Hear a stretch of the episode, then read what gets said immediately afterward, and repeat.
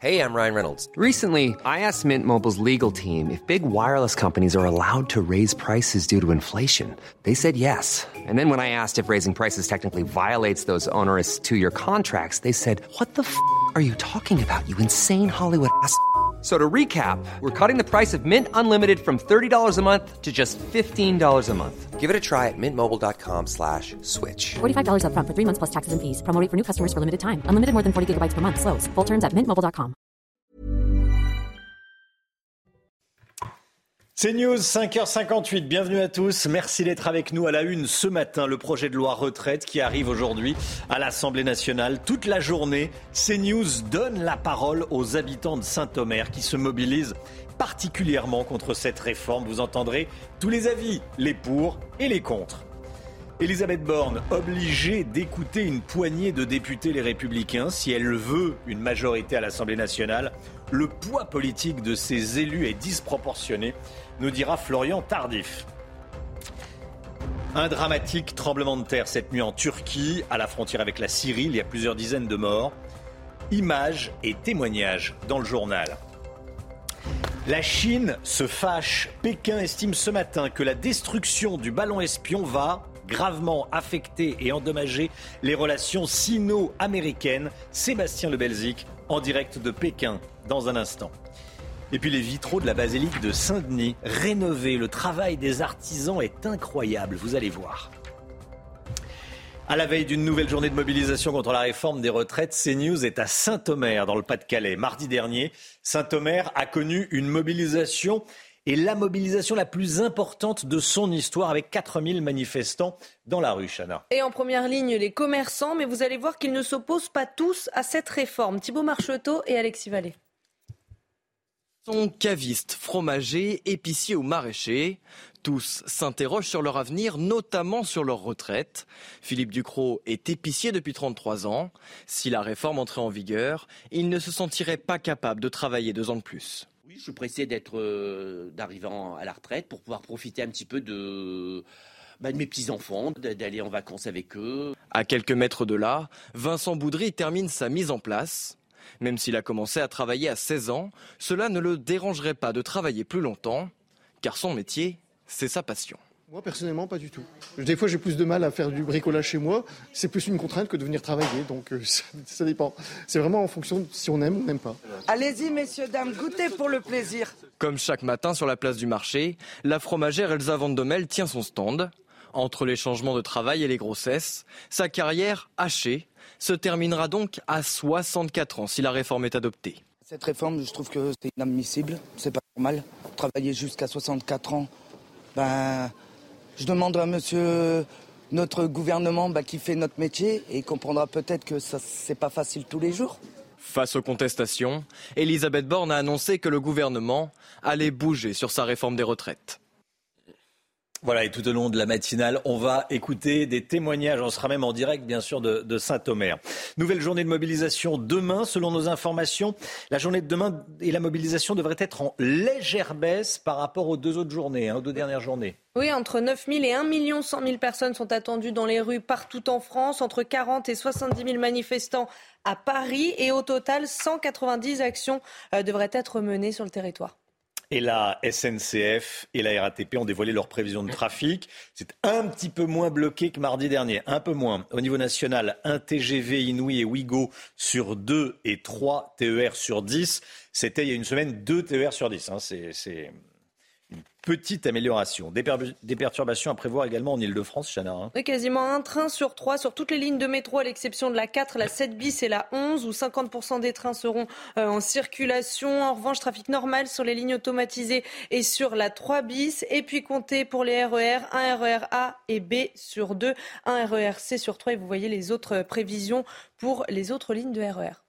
Et s'il souhaite faire passer sa réforme, le gouvernement a besoin du soutien des républicains, d'une partie de l'opposition, des républicains qui peuvent aujourd'hui faire pencher la balance d'un côté comme de l'autre. Florian Tardif avec nous. Et dans ce contexte, Florian, les, députés LR font monter les enchères. Hein. Oui, c'est presque David contre Goliath. Les députés Les Républicains ne sont qu'une poignée, 62 précisément à l'Assemblée nationale. Et pourtant, ce sont eux qui sont courtisés depuis plusieurs mois par le gouvernement. Pourquoi? Car faute de majorité absolue à l'Assemblée nationale, le gouvernement a besoin d'alliés, en l'occurrence des républicains, sauf que le soutien des LR, qui semblait jusqu'alors acquis, ne l'est plus. Romain, le gouvernement a besoin de 39 voix, 39 voix coûte que coûte, et justement cela pourrait coûter cher à l'exécutif, puisque pour tenter d'amadouer les députés de droite, le gouvernement a répondu par exemple hier à l'une de leurs revendications, le dispositif carrière longue qui sera étendu aux personnes ayant commencé à travailler entre 20 et 21 ans, qui pourront donc partir à la retraite à 63 ans. Un premier chèque de plus de 600 millions d'euros, voire un milliard même. Est-ce que cela sera suffisant?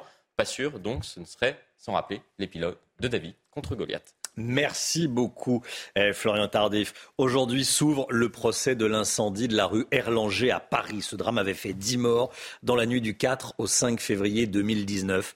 L'incendiaire présumé sera jugé à partir d'aujourd'hui devant la cour d'assises de Paris. Hein. Cette femme âgée d'une quarantaine d'années est atteinte euh, d'importants troubles psychiatriques et suspectée d'avoir mis le feu au deuxième étage de son immeuble après un différend avec un voisin. Retour sur les faits avec Noémie Schulz. Il est environ minuit 40 quand le feu se déclenche dans cet immeuble situé en fond de cour. Impossible d'accès aux camions de pompiers et leurs grandes échelles. Il faut plus de 5 heures au secours pour venir à bout de ce très violent incendie qui fait 10 morts parmi les habitants et des dizaines de blessés, dont 8 pompiers. Très rapidement, la piste criminelle est privilégiée. Une habitante est arrêtée tout près de l'immeuble alors qu'elle tente de mettre le feu à une voiture. Cette femme d'une quarantaine d'années aux lourds antécédents psychiatriques, hospitalisée à de nombreuses reprises, s'était disputée quelques heures plus tôt avec un de ses voisins, pompier de profession. Pendant l'instruction, la question de son discernement est posée. Les experts psychiatres qui l'ont examinée ont conclu à une altération. Elle peut donc être jugée pour avoir volontairement mis le feu à son immeuble causant la mort de dix personnes. Elle risque la prison à perpétuité. Et on a rencontré une rescapée de ce drame. Claire, elle nous raconte ce qu'elle attend de ce procès. Écoutez. J'ai autant hâte que peur. je crois que j'en ai vraiment besoin. J'ai besoin de comprendre. J'ai besoin euh, de comprendre sa personnalité. J'ai besoin de tout savoir. Je veux tout comprendre, tout savoir. Je veux négliger aucun détail pour ensuite fermer une page définitivement. Ça ne veut pas dire que je vais oublier. On n'oubliera jamais. Euh, ce qui s'est passé, c'est pas possible. Mais en tout cas, je veux vraiment tout savoir pour, pour ne pas dans dix ans me retourner et me dire ah si j'avais su j'aurais posé cette question. Ah si ah bah, je serais peut-être moins tourmentée si j'avais su ça avant. Voilà je veux vraiment je sais que ça va être dur pour moi de tout encaisser de tout entendre de tout savoir mais c'est pour mieux redémarrer derrière et enfin m'autoriser à commencer une nouvelle vie L'enquête à présent sur la disparition d'Elena, une étudiante de 21 ans, il y a une semaine à Brest. L'enquête a connu une accélération. Selon le procureur de Brest, un suspect a évoqué, je cite, une bêtise et un accident avant de tenter de se suicider à deux reprises. Clémence Barbier avec nous. Euh, l'homme, le suspect, est un Brestois de 36 ans. Hein. Oui, effectivement, Robin, euh, Romain, il est désormais identifié comme suspect dans la disparition d'Elena euh, Couillot, mais son récit euh, reste flou. Vous l'avez dit, il s'agit d'un Brestois de 36 ans, employé dans la restauration, au casier judiciaire vierge. Selon le procureur de Brest, qui a donné une conférence de presse hier, l'homme aurait indiqué à des proches qu'il avait fait une bêtise et que c'était un accident. À une reprise au moins, il aurait répondu à son frère Tu n'as qu'à voir ce dont on parle à Brest depuis cinq jours. Son véhicule a également été retrouvé incendié la semaine dernière sans que l'on puisse retrouver de corps à l'intérieur. Et depuis vendredi, l'homme a fait deux tentatives de suicide. Hier soir, il était encore hospitalisé en réanimation. Les enquêteurs se penchent donc sur la thèse de l'accident de la route. Un appel à témoins a été lancé lundi dernier. Hein. Effectivement, hein, cette élève infirmière de 21 ans n'a pas donné de signe de vie depuis le 29 janvier au petit matin alors qu'elle rentrait d'une soirée en boîte de nuit près du port euh, de Brest. La dernière image que l'on a d'elle, c'est celle d'une caméra de vidéosurveillance prise à 6h42, la montrant marcher euh, dans une rue entre la discothèque et le domicile de ses grands-parents où elle logeait et depuis, elle est introuvable. Merci beaucoup Clémence. Cette information de la nuit, un séisme de magnitude 7,8 sur l'échelle de Richter a frappé le sud-est de la Turquie.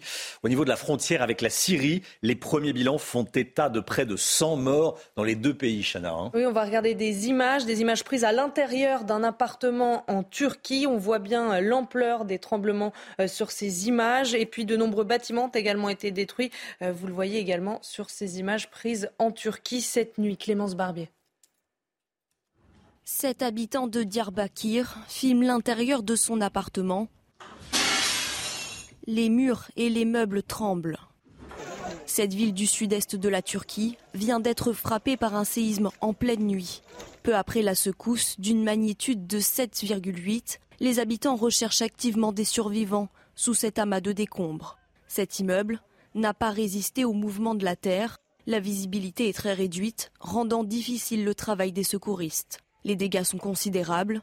Plusieurs bâtiments sont détruits comme ici à Malatya. Le tremblement de terre a été ressenti dans une partie importante du pays jusqu'à la Syrie voisine. Le bilan provisoire fait état de plusieurs dizaines de morts dans les deux pays. La guerre en Ukraine à présent, le chef du renseignement militaire ukrainien va remplacer le ministre de la Défense, Chana. Hein. Cette décision intervient après euh, des scandales de corruption au sein du ministère. Et puis cette nuit, euh, Volodymyr Zelensky a pris la parole. Selon lui, la situation est très difficile dans la région de Donetsk. Écoutez. C'est très difficile dans la région de Donetsk. Il y a des batailles féroces. Mais peu importe la pression qu'il y a, nous devons tenir bon. Nous devons utiliser et nous utilisons chaque jour et chaque semaine pour renforcer nos défenses sur le front.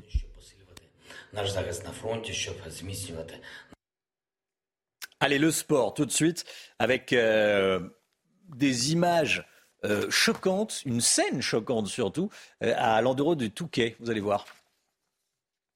Votre programme avec les déménageurs bretons, des déménagements d'exception. On dit chapeau les bretons. Information sur déménageurs-bretons.fr. Regardez ce qui s'est passé ce week-end à l'enduro du Touquet. Un accident, un pilote qui tombe à terre, et regardez, un euh, motard, un concurrent, qui lui roule dessus, qui s'arrête et qui lui roule dessus. Alors il s'est expliqué, il a dit oui, je ne savais pas quoi faire. Bah, euh, il n'y a pas besoin d'être champion, champion de moto pour savoir ce qu'il y a à faire, il faut s'arrêter. Donc euh, le maire, tout le monde s'indigne évidemment. Euh, le maire du, Touquet, euh, Daniel Fasquel, regardez ce qui tweet. Je demande à la Fédération française de moto d'exclure de toute compétition de moto le 322, donc euh, celui qui s'est rendu coupable de, de, cet agissement. Ce comportement est purement et simplement inadmissible, c'est le moins qu'on puisse dire. Il appelle une sanction exemplaire. Du judo, Chana, le décuple champion du monde Teddy Riner s'est imposé à Bercy hier soir. il était particulièrement euh, attendu pour son grand retour à la compétition après une blessure à la cheville. C'est la septième fois de sa carrière que le Guadeloupéen de 33 ans remporte le tournoi parisien. Teddy Riner a tout de même confié que son retour à la compétition n'a pas été facile. Une victoire qui lance la préparation du Français un peu plus d'un an avant les Jeux Olympiques de Paris. C'était votre programme avec les déménageurs bretons, des déménagements d'exception. On dit chapeau les bretons. Information sur déménageurs-bretons.fr. Ça chauffe, ça chauffe entre Paris et entre Pékin et, Washington. Paris n'est pas en jeu pour l'instant. Euh, ça chauffe entre Pékin et Washington. Les États-Unis ont gravement affecté et endommagé les relations euh, sino-américaines. C'est ce qu'a dit le gouvernement chinois euh, ce matin évidemment après la, destruction par les Américains du, ballon espion, ballon météo selon les, Chinois. On sera euh, dans un instant en direct avec Sébastien Belgique, qui est euh, en direct de Pékin, qui est déjà connecté avec nous. A tout de suite, Sébastien Le Belgique.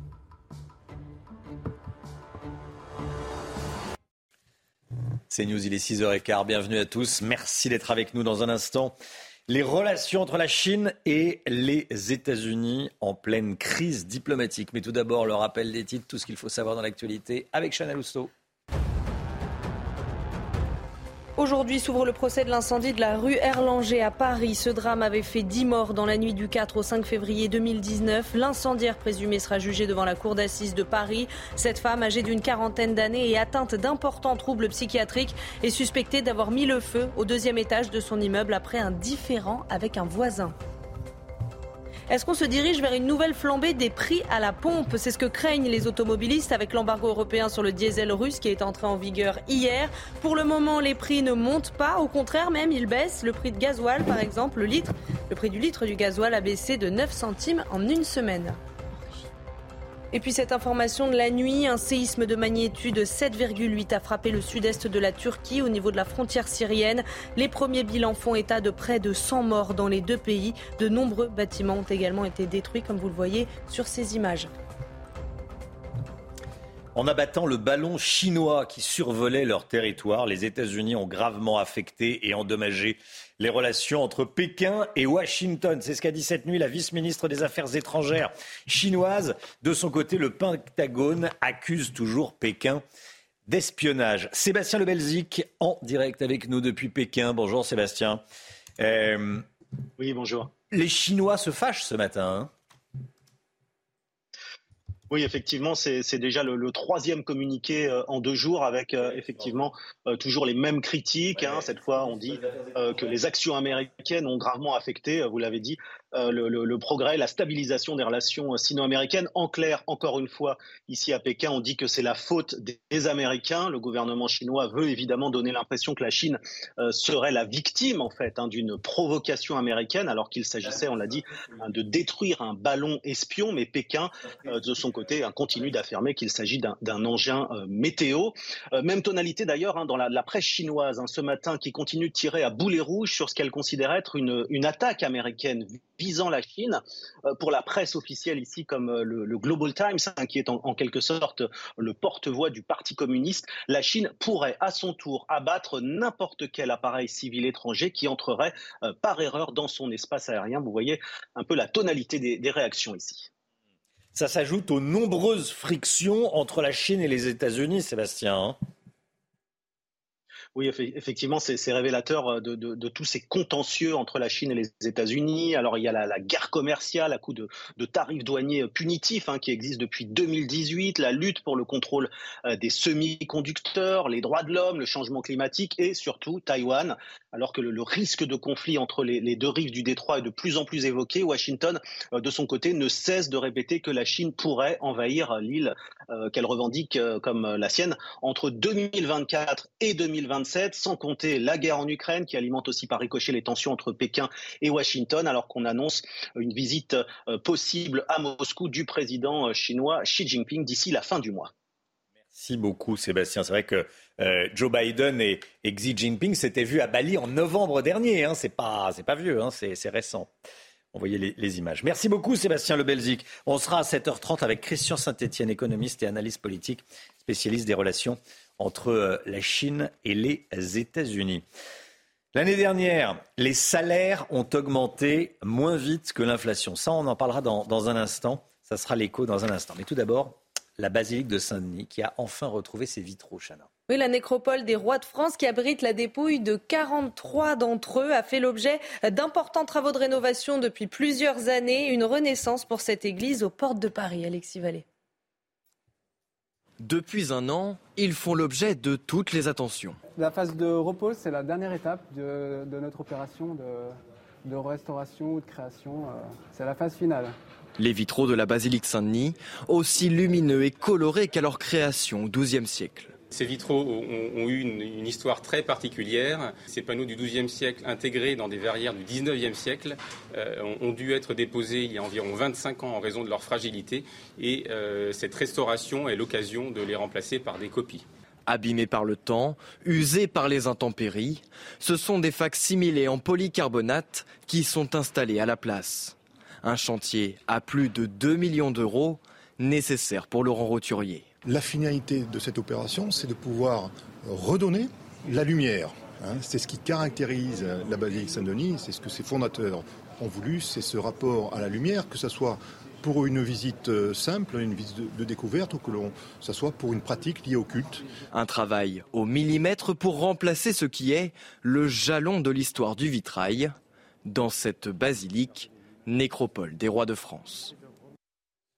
Voilà, magnifique travail de ces, euh, de ces artisans. L'écho dans un instant. Les salaires ont augmenté moins vite que l'inflation. On en parle avec Lomique Guillot. Quel est tout dernier chiffre À tout de suite. rendez-vous avec Pascal Pro dans l'heure des pros, du lundi au vendredi de 9h à 10h30.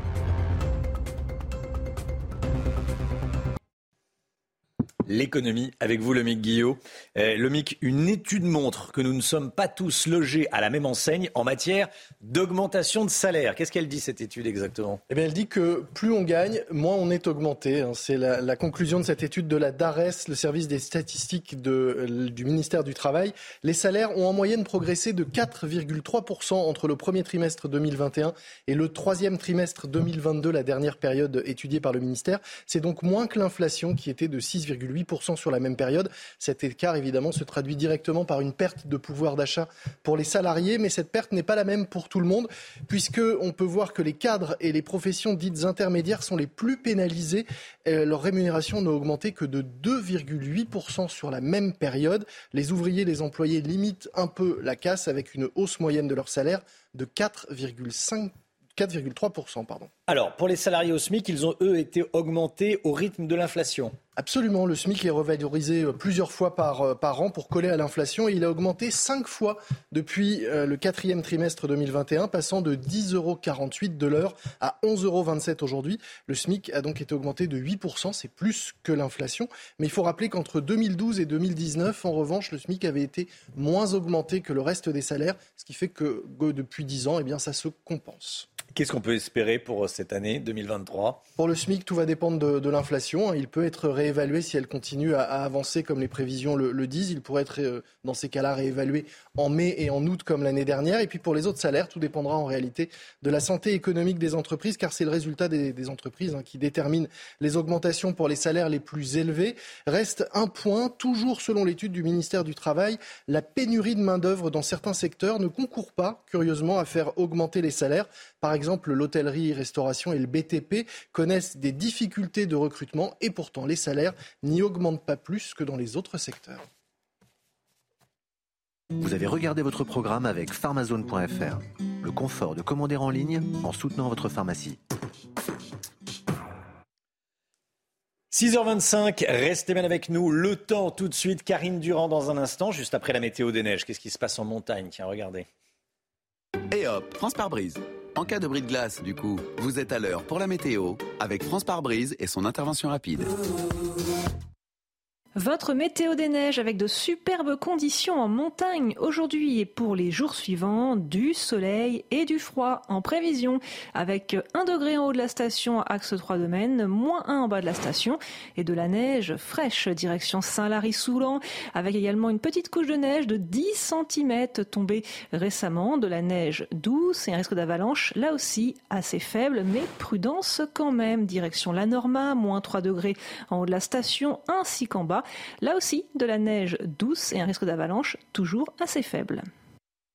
Et hop, France par brise. Malgré votre bris de glace, du coup, vous étiez à l'heure pour la météo avec France par brise et son intervention rapide.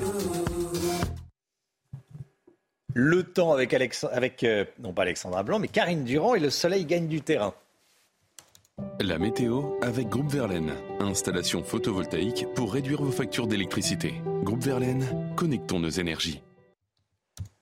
Karine Durand avec nous. Karine, le soleil gagne du terrain sur tout l'ouest du pays actuellement. Une belle semaine de vacances en, prévision. Hein. Oui, c'était le bon choix de prendre cette semaine de vacances, peut-être même l'une des plus belles de l'hiver. Ici, on se trouve à l'Armor Plage, dans le Morbihan, dans l'arrondissement de Lorient. 3 degrés ce matin, 9 cet après-midi, avec un plein soleil. C'est le cas sur tout l'ouest, hein, justement, toute la façade ouest. On peut avoir quelques brouillards, mais ils sont quand même moins nombreux euh, qu'hier. Quelques chutes de neige parfois résiduelles euh, sur le nord-est, sur le massif central, les Alpes du Nord. Prudence sur les Pyrénées-Orientales, avec euh, de bonnes chutes de neige à basse altitude qui peuvent compliquer l'accès aux stations. Un petit peu de neige également sur le Roussillon au-delà de 700 mètres et puis du vent violent sur la Corse, vent d'est à 100 km à l'heure sur la Corse, 90 sur le Var. Au cours de l'après-midi, le temps s'améliore partout. Le soleil gagne du terrain vers le nord sur le bassin parisien. Également, les chutes de neige sèchent, euh, s'assèchent progressivement et y compris sur le sud, on retrouve davantage de soleil. Le vent faiblit un peu en Méditerranée, mais il reste quand même assez euh, puissant. Les températures le matin sont en baisse absolument partout. On a des gelées euh, présentes sur le sud du pays, notamment sur l'Aveyron, moins 2 à Rodez, euh, sur les Alpes, moins 1 pour euh, Grenoble. Au cours de l'après-midi, les températures perdent en moyenne 3 degrés par rapport à la veille. On se retrouve avec 8 degrés à Paris, 10 sur la pointe bretonne, 9 du côté de Bayonne, un maximum de 13 pour Ajaccio. Les jours suivants, de bonnes nouvelles, du soleil, du froid, une superbe semaine hivernale vous attend. Attention encore une fois sur l'est des Pyrénées ce mardi. Partout ailleurs, l'anticyclone est là, il nous protège. Les températures sont en chute libre entre mercredi et jeudi. Vous avez regardé la météo avec Groupe Verlaine. Isolation thermique par l'extérieur avec aide de l'État. Groupe Verlaine, connectons nos énergies. CNews, il est bientôt 6h30. Merci d'être avec nous et d'avoir choisi CNews pour démarrer votre journée et votre semaine à la une ce matin. Le procès de l'incendiaire présumé de l'immeuble de la rue Erlanger à Paris débute aujourd'hui. Il y avait eu 10 morts dans des conditions effroyables. On a retrouvé des témoins. La réforme des retraites, elle arrive à l'Assemblée nationale aujourd'hui. CNews donne la parole aujourd'hui aux habitants qui se mobilisent particulièrement pour euh, ne pas partir à la retraite à 64 ans les habitants de Saint-Omer. 20 000 amendements déposés contre cette réforme des retraites, dont une immense majorité déposée par la France insoumise. C'est la stratégie de l'obstruction, nous dira Florian Tardif. A tout de suite, Florian. L'arrêt des importations de diesel russe en Europe à partir d'aujourd'hui. Quelles conséquences pour les prix? Est-ce qu'on risque des pénuries? On verra ça avec Francis Pousse, directeur des stations-service Mobiliance. Et puis un démarrage sur les chapeaux de roue pour Astérix et Obélix, l'Empire du Milieu. Le film enregistre des chiffres exceptionnels au box-office français. On vous en parle dans ce journal. Aujourd'hui s'ouvre le procès de l'incendiaire de la rue Erlanger à Paris. Ce drame avait fait 10 morts dans la nuit du 4 au 5 février 2019, il y a 4 ans. L'incendiaire présumé sera jugé devant la cour d'assises de Paris. Oui, cette femme âgée d'une quarantaine d'années et atteinte d'importants troubles psychiatriques est suspectée d'avoir mis le feu au deuxième étage de son immeuble après un différend avec un voisin. Alors en attendant le procès, vous allez voir que quatre ans après, tout le quartier de la rue Erlanger est encore euh, très marqué par ce drame. Alexis Vallet et Maxime Lavandier. Quatre ans après le drame, l'émotion est toujours présente dans les regards des habitants du quartier. On était présents bah, avec mon père à 5h bah, du matin. Donc, euh, donc oui, bon, on se rappelle comme si c'était hier. Quoi. Dans le quartier, on en parle. Ça, ça nous a tous choqués a touché beaucoup de personnes dans cette rue et dans ce quartier même, parce que ce pas des choses qui s'oublient euh, rapidement. Tatiana est responsable de Fleurs d'Auteuil, à deux pas de la rue Erlanger. À l'époque, une de ses collègues habitait l'immeuble. On avait une collègue d'ailleurs qui y habitait à ce moment-là. Donc euh, c'est vrai que c'était très très choquant pour euh, tous les gens du quartier. On a toujours une, euh, une jeune femme qui s'occupe de la commémoration. elle vient nous passer des commandes tous les ans. Si certains connaissaient des victimes de l'incendie, d'autres ont connu Isia B, l'incendiaire présumé de l'immeuble. C'est le cas de Gilles, barman au 41 et d'autres habitués du bar. La dame qui était accusée de ça, qui, avait qui souffrait de problèmes psychologiques, on la connaissait plus ou moins parce que, bon, évidemment, ces gens-là ont tendance à fréquenter les bars, les brasseries. Quoi, hein. Alors, je connaissais la personne qui a mis le feu, je la voyais dans le quartier, euh, elle était complètement allumée. Ici B sera jugé devant la cour d'assises de Paris ce lundi. Les habitants, eux, espèrent que justice sera faite. Et on a rencontré la mère d'une victime, Pascal. Elle était au téléphone avec sa fille pendant l'incendie. Adèle, la fille de Pascal, habitait au huitième étage de l'immeuble. Pascal voulait euh, que sa fille monte sur le toit pour se protéger des flammes, mais un pompier l'en a dissuadé. Adèle est morte cette nuit-là, brûlée vive. Écoutez le témoignage de, de la maman. J'arrive pas à gérer comment elle est morte. Je peux pas gérer ça. Pourquoi? Parce que je me rends compte que c'est juste pas humain c'est pas humain de mourir en martyr, de, mourir dans le feu comme ça. Et moi, j'ai rien pu faire, je l'ai pas sauvée, ma fille. J'ai beaucoup de mal à gérer ça parce que je l'ai pas sauvée. J'ai pas réussi à la faire sauver. Et ça, c'est quelque chose que. Oui, je me culpabilise parce que j'ai. Fait tout ce qui était dans mon pouvoir, mais en même temps, le résultat est là, je ne l'ai pas fait de sauver. Et Adèle, elle a souffert euh, le martyr pour mourir, elle n'est pas morte en une minute. C'est une mort atroce. Et ça, ce volet-là, m'excuse de pleurer, ce volet-là, je ne le gère pas. Je ne le gérerai jamais. Jusqu'à ma mort, je ne le gérerai pas, ça. La fille qui a mis le feu, les pompiers qui ont condamné Adèle, ils se rendent pas compte de comment elle est morte. Et ça, c'est pas, c'est pas humain. Noémie Schulz, qui euh, suivra ce procès, sera avec nous à, 8h30. C'est elle qui a recueilli ce, témoignage et les autres que vous allez entendre, euh, entendre aujourd'hui. Nouvelle journée de mobilisation contre la réforme des retraites demain. Selon nos informations, selon les informations de CNews, la mobilisation devrait être en légère baisse. Je dis bien légère baisse par rapport aux deux précédentes, Chana. Hein. Entre 900 000 et 1 million 100 000 personnes sont attendues partout euh, dans les rues en France. Entre 40 et 70 000 manifestants à Paris. Et au total, 190 actions devraient être menée sur le territoire. Et à la veille de cette euh, nouvelle journée de, grève et de mobilisation, CNews est à Saint-Omer aujourd'hui, dans le Pas-de-Calais. Mardi dernier, la ville de Saint-Omer avait connu la mobilisation la plus importante de son histoire, avec 4000 manifestants dans la rue sur 14 000 habitants. 14 000 habitants à Saint-Omer, 4000 personnes dans la rue. Et certains euh, habitants de Saint-Omer ne s'opposent pas à cette réforme, Chana. Oui, parce qu'ils se sentent euh, chanceux d'exercer leur métier, des métiers typiques du Nord. Vous allez voir, rencontre d'un batelier et d'un maraîcher avec Kinson et Thibault Marcheteau. Olivier Picandard fait la même traversée depuis 30 ans. Batelier de père en fils depuis trois générations, Olivier a commencé à travailler à l'âge de 20 ans. Alors le marais, c'est 3700 hectares. En parallèle, il est également restaurateur. Avec la réforme, il devrait partir à la retraite à l'âge de 63 ans. 13 ans encore à tenir. Un métier patient parfois éprouvant, même s'il refuse de parler de pénibilité. On est saisonnier, donc on travaille du, du 15 mars au 31 octobre, 7 sur 7 tous les jours. Dimanche, jour férié, 7 sur 7. Ce marais créé par l'homme au Moyen Âge s'étend sur 700 km de rivière. Une région très fertile. Alexandre Bédag est lui aussi un travailleur du marais. Il est maraîcher, propriétaire d'une entreprise familiale. Il y a des côtés euh, négatifs au niveau euh, de la pénibilité physique, je dirais. On verra bien comment on sera à cet âge-là. Comme Olivier, Alexandre ne se sent pas concerné par la réforme des retraites. Lui, qui au quotidien se sent privilégié d'exercer à son compte un métier passion. La réforme des retraites qui arrive dans l'hémicycle, les débats s'annoncent passionnés, c'est le moins qu'on puisse dire. Alors pour tenter de détendre l'atmosphère, la Première ministre a fait un geste hier pour les carrières longues, pour en tout cas tenter de séduire, je ne sais pas si ça va détendre l'atmosphère, mais ça va séduire peut-être quelques députés LR. Oui, Elisabeth Borne propose d'étendre le dispositif des carrières longues à ceux qui ont commencé à travailler euh, entre 20 et 21 ans, ce qui leur permettra de partir à 63 ans et pas 64 ans à la retraite, elle l'a dit hier dans le JDD. Et ce geste d'Elisabeth Borne pour les carrières longues, est-ce que c'est suffisant selon vous? On vous a posé la question. Écoutez vos réponses, c'est votre avis. Ça suffit pas. Il faudra quand même euh, travailler après. Ça sert à rien. Si on veut gagner un maximum d'argent, si on veut être à l'aise à la fin de la, à la fin de, sa vie professionnelle, on est obligé de trimer après. Une année, c'est euh, pas suffisant aujourd'hui pour euh, pouvoir dire que c'est un grand changement. Euh, par contre, ça tend quand même la main à une modification. Oui, je trouve que c'est plus juste euh, pour les gens qui ont commencé à travailler tôt de surcoter jusqu'à l'âge, euh, soit d'avancer l'âge de départ à la retraite, soit de surcoter jusqu'à atteindre l'âge de départ à la retraite, oui.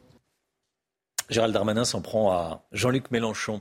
C'était hier sur RTL. Le ministre de l'Intérieur a demandé à Jean-Luc Mélenchon et à Raquel Garrido d'arrêter leur hypocrisie. Et hypocrisie, écoutez ce qu'il a dit exactement. Elle a des grands discours, Madame Garrido, mais elle ne parle pas à ma maman qui, elle, est obligée de travailler jusqu'à plus de 67 ans pour avoir une retraite à peu près convenable et pouvoir se loger à peu près correctement parce qu'elle n'est pas, propriétaire de son patrimoine. Moi, je ne suis pas de la famille de Monsieur Mélenchon. Monsieur Mélenchon, il a un patrimoine, il est millionnaire. Euh, je, je, suis très heureux pour lui parce que moi, je suis pas jaloux. Moi, je suis pas millionnaire et j'ai pas de patrimoine. Mais je veux dire que ce que, m'ont légué mes parents, c'est le culte du travail et du mérite et de l'effort. Et, peut-être que ça me donne une, peut-être une, petite façon de leur dire arrêtez votre hypocrisie, arrêtez parce que ça se voit trop. Voilà, Gérald Darmanin qui euh, tacle Jean-Luc Mélenchon. Jean-Luc Mélenchon qui est notamment propriétaire parce qu'il avait dû euh, déclarer son patrimoine en se présentant à la, présidentielle qu'il avait perdu. Euh, ça, c'est une information qui vous est parvenue. Jean-Luc Mélenchon est notamment propriétaire d'un appartement de 110 mètres carrés à Paris, d'une maison de campagne de 150 mètres carrés dans le Loiret. Valeur totale de l'appartement et de la maison 1 370 000 euros. Voilà de, de quoi parlait Gérald Darmanin. Euh, les films pornographiques, les vidéos pornographiques le gouvernement veut les bloquer pour les plus jeunes, Chana. Oui, c'est une, info, euh, une information du Parisien. Le ministre chargé du numérique a annoncé un nouveau dispositif pour protéger les mineurs. Les modalités seront annoncées prochainement, mais il pourrait entrer en vigueur dès septembre prochain. Inès Alicane. C'est en moyenne à 11 ans que les enfants accèdent à leur premier site pornographique. Un âge qui inquiète jusqu'au gouvernement, qui veut instaurer un certificat de majorité. Un utilisateur d'un site pornographique, lorsqu'il souhaitera y accéder, devra certifier de sa majorité en cliquant sur cette attestation numérique. Cela fonctionnera un peu comme le contrôle demandé par votre banque lorsque vous réalisez un achat en ligne, sauf que ce certificat de majorité sera anonyme. Pour ce faire, les utilisateurs devront passer par le biais d'applications à installer sur leur téléphone. Les opérateurs téléphoniques, qui disposent de l'âge de leurs clients, pourraient être associés à ces nouveaux dispositifs. Reste à éviter les piratages et protéger les données des utilisateurs sur Internet. Les cyberattaques se sont euh, multipliées ces derniers temps et que euh, les données personnelles sont des données qui sont parmi les plus protégées, euh, surtout en Europe. Donc non, c'est n'est pas tout de suite, à mon avis, que, que le gouvernement pourra mettre son projet à exécution. Si la France est le premier pays au monde à proposer cette solution, le processus reste encore long et doit être validé par la Commission européenne et le Conseil d'État avant d'être publié. Astérix et Obélix démarrent sur les chapeaux de roue. Le film de Guillaume Canet enregistre le septième meilleur démarrage de tous les temps pour un film français et le meilleur depuis 15 ans. Pas rien. Hein oui, Astérix et Obélix, l'Empire du Milieu, a enregistré plus de 460 000 entrées à sa sortie mercredi dernier. Pourtant, les critiques sont partagées devant les salles de cinéma. Écoutez. J'avais lu euh, les critiques qui étaient, pas, qui étaient mitigées et au final, je trouve que c'est un film qui tourne bien. Euh, il y, a, comme souvent dans les Astérix, il y a plusieurs degrés de compréhension. J'ai trouvé ça très distrayant parce que euh, en fait c'est très dynamique, les scènes de bagarre sont hyper marrantes. C'est une saga qui plaît, donc c'est pour ça que les gens, les gens viennent le voir. Je pense que c'est lié à ça, les entrées. Sinon, le film en lui-même, oui, il ne mérite pas autant d'entrées. Voilà, des avis partagés. Chana, vous l'avez vu Alors moi, je l'ai vu dès sa sortie et je trouve les critiques vraiment dures parce que j'ai passé un bon moment. Je trouve qu'on rigole, je trouve que les acteurs sont top, les, le décor est top. Les, enfin, franchement, j'attends. déjà pas mal pour un film. Bah, passer un bon moment et rigoler pour bah un film comique. Moi, j'attendais pas plus d'un Astérix Obélix, franchement. bon, voilà, les avis sont partagés, mais vous, vous, euh, vous le recommandez. Euh, le sport, tout de suite. Votre programme avec les déménageurs bretons, des déménagements d'exception. On dit chapeau les bretons. Information sur déménageurs-bretons.fr. Le sport avec la victoire de Nice face à Marseille en Ligue 1. Oui, 3 buts à 1 au Vélodrome. Les Marseillais ont été euh, bousculés. Sofiane Diop et Gaëtan Laborde ont permis aux Niçois de prendre l'avantage en première mi-temps. Marseille se fait distancer et pointe à 8 points du Paris Saint-Germain sur le classement général. Et puis du rugby, le 15 de France entame le tournoi des six nations en s'imposant face à l'Italie. Hier, les Bleus ont remporté 29 à 24 leur premier match à Rome. Ils ont été euh, sanctionnés par 18 pénalités, mais ont arraché euh, la victoire grâce à leur quatrième essai inscrit par Mathieu Jalibert. Fabien Galtier, l'entraîneur de l'équipe de France, est revenu sur le déroulé du match. Écoutez. Il me semble que le début de, deuxième mi-temps nous permet d'occuper leur camp et de jouer dans leur camp ou de les faire jouer dans leur camp. Après, on a commis quelques pénalités qui leur ont permis de sortir tranquillement euh, de leur camp, sans problème, sans pression, et récupérer la position plus loin. Donc on revient en fait euh, à la problématique majeure de ce match. C'était votre programme avec les déménageurs bretons, des déménagements d'exception. On dit chapeau les bretons. Information sur déménageurs-bretons.fr. 6h41, restez bien avec nous. Fin des importations de diesel russe en Europe. quelle va être la conséquence de cet embargo sur le diesel russe? Est-ce que le prix du diesel va augmenter, va exploser? Je poserai ces questions à Francis Pousse, président national des stations service chez Mobiliance, qui est déjà connecté avec nous. A tout de suite. C'est News, il est 7h moins le quart. Merci d'être avec nous. Dans un instant, on va parler du prix du diesel. Mais tout d'abord, le point sur l'actu avec les toutes dernières informations. Chana. Cette information de la nuit, un séisme de magnitude 7,8 a frappé le sud-est de la Turquie au niveau de la frontière syrienne. Les derniers bilans font état de près de 200 morts dans les deux pays. De nombreux bâtiments ont également été détruits, comme vous le voyez sur ces images. L'enquête s'accélère sur la disparition d'Elena à Brest. L'étudiante de 21 ans n'a pas donné signe de vie depuis une semaine. Mais ce week-end, un homme a formulé des débuts d'aveu évoquant une bêtise et un accident avant de tenter de se suicider à deux reprises. Il s'agit d'un Brestois de 36 ans sans antécédent judiciaire. Il est actuellement hospitalisé en réanimation et son pronostic vital est engagé. Nouvelle journée de mobilisation contre la réforme des retraites demain et selon nos informations, elle devrait être en légère baisse par rapport aux deux précédentes. Entre 900 000 et 1 100 000 personnes sont attendues dans les rues partout en France, entre 40 et 70 000 manifestants à Paris. L'embargo sur le diesel russe a débuté en Europe. La semaine dernière, le prix du gasoil a baissé de, de 9 centimes. On est en direct avec Francis Pousse, président national des stations-service Mobiliance. Merci Francis Pousse d'être en direct avec nous. Bonjour. Bonjour. Donc la semaine dernière, le prix du gasoil a, baissé, 9 hein. centimes, moins 9 centimes en une semaine. Avec cet embargo sur le diesel russe, le prix va repartir à la hausse? Bah, écoutez, je ne pense pas, parce que en fait, euh, à mon avis, le mal est déjà fait. Quand je dis le mal est déjà fait, c'est-à-dire que euh, l'ensemble des investisseurs ont déjà euh, fait répercuter sur le prix du gasoil en particulier depuis des mois cette nouvelle situation à partir d'aujourd'hui. Et puis, ce qu'il faut expliquer, c'est que de toute façon, la plupart des imports de, de gasoil russe se sont terminés le 31 décembre, puisque ce sont des contrats annuels. Alors, il était possible de passer de quelques contrats mensuels, mais la majorité des distributeurs et pétroliers ont pris, euh, pas évidemment attendu le 5 février pour prendre d'autres mesures d'achat de gasoil à l'extérieur. Donc je ne pense pas qu'il y ait une vraie dérive sur les prix à partir d'aujourd'hui. Hmm. Euh, d'où va venir le diesel qui vient plus de Russie? Alors effectivement, on évoque le Mexique, on évoque l'Inde, on évoque euh, même les pays du Golfe, puisque Total Energy a une grosse raffinerie dans les pays du Golfe. Donc ça va venir de plus loin, et c'est aussi pour ça qu'on paye déjà plus cher le gasoil. C'est déjà, oui, c'est l'anticipation dont vous nous parliez. Il y a un risque de pénurie ou pas? Je pense qu'a priori, non, on ne devrait pas avoir de pénurie parce qu'on a toujours nos raffineries françaises, bien évidemment. Et puis, euh, ces imports ont été calibrés en fonction des ventes habituelles. Donc, à mon avis, euh, pénurie, je ne pense pas. Pénurie, vous ne pensez pas. Comment évolue la consommation de diesel en France?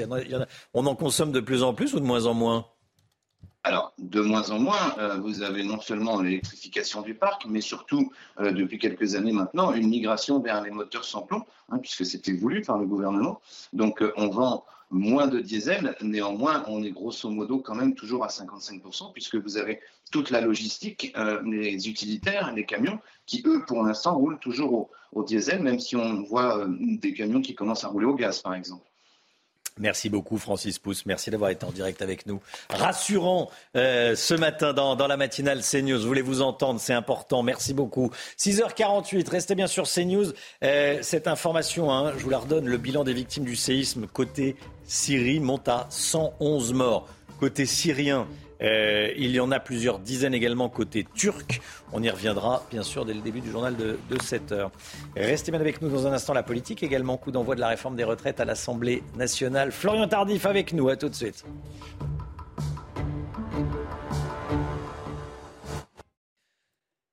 C'est News 6h52, la politique avec vous, Florian. Coup d'envoi de la réforme des retraites. Le débat s'ouvre aujourd'hui à l'Assemblée nationale, à la veille d'une nouvelle journée de mobilisation et de grève demain. L'opposition compte bien faire reculer le gouvernement, quitte à utiliser des techniques parfois abusives. Florian, 20 000 amendements déposés sur ce texte. 20 000. Et oui, une image vaut parfois mille mots. Romain, voici donc une image du débat à venir sur la réforme des retraites. L'étude de milliers et de milliers d'amendements, plus de 20 000 pour être exact, c'est-à-dire trois fois plus que le nombre de feuilles présentes sur ce plateau, dont 18 000 euh, déposées par la NUPES, 13 000 par le groupe La France Insoumise. Alors c'est toujours deux fois moins qu'en 2020, lors du précédent débat parlementaire sur le système unique de retraite. Est-ce que cela s'appelle, Romain, de l'obstruction parlementaire? Ce n'est pas nouveau. Je vous parlais à l'instant de 2020, j'aurais pu remonter à 2006 lors du débat sur la privatisation euh, de GDF où plus de 137 000 amendements avaient été déposés,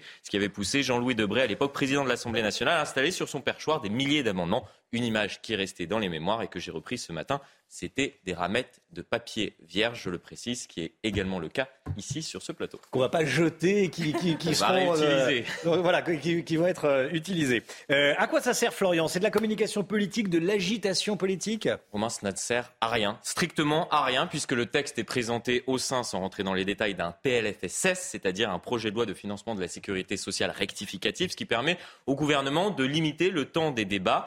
si les députés n'arrivent pas concrètement à étudier ces 20 000 amendement avant le 17 février, soit vendredi prochain, le texte passe directement au Sénat sans être voté à l'Assemblée nationale. Et Romain, surprise, les députés eh bien, n'auront pas le temps d'étudier ces 20 000 amendements. Pire, ils pourraient bien ne pas avoir le temps d'étudier l'article 7, le cœur de la réforme, qui prévoit donc de repousser l'âge légal de 62 à 67 ans. Mais heureusement, on pourra prendre le temps, Romain, de débattre à foison sur des amendements qui modifient à la marge le texte, comme sur cet amendement, par exemple, de Benjamin Lucas, député des Yvelines, écologiste, qui propose de renommer le texte projet de loi contre le temps libre. Voilà le texte qui, propose de, repousser l'âge légal de départ à la retraite de 62 à 64.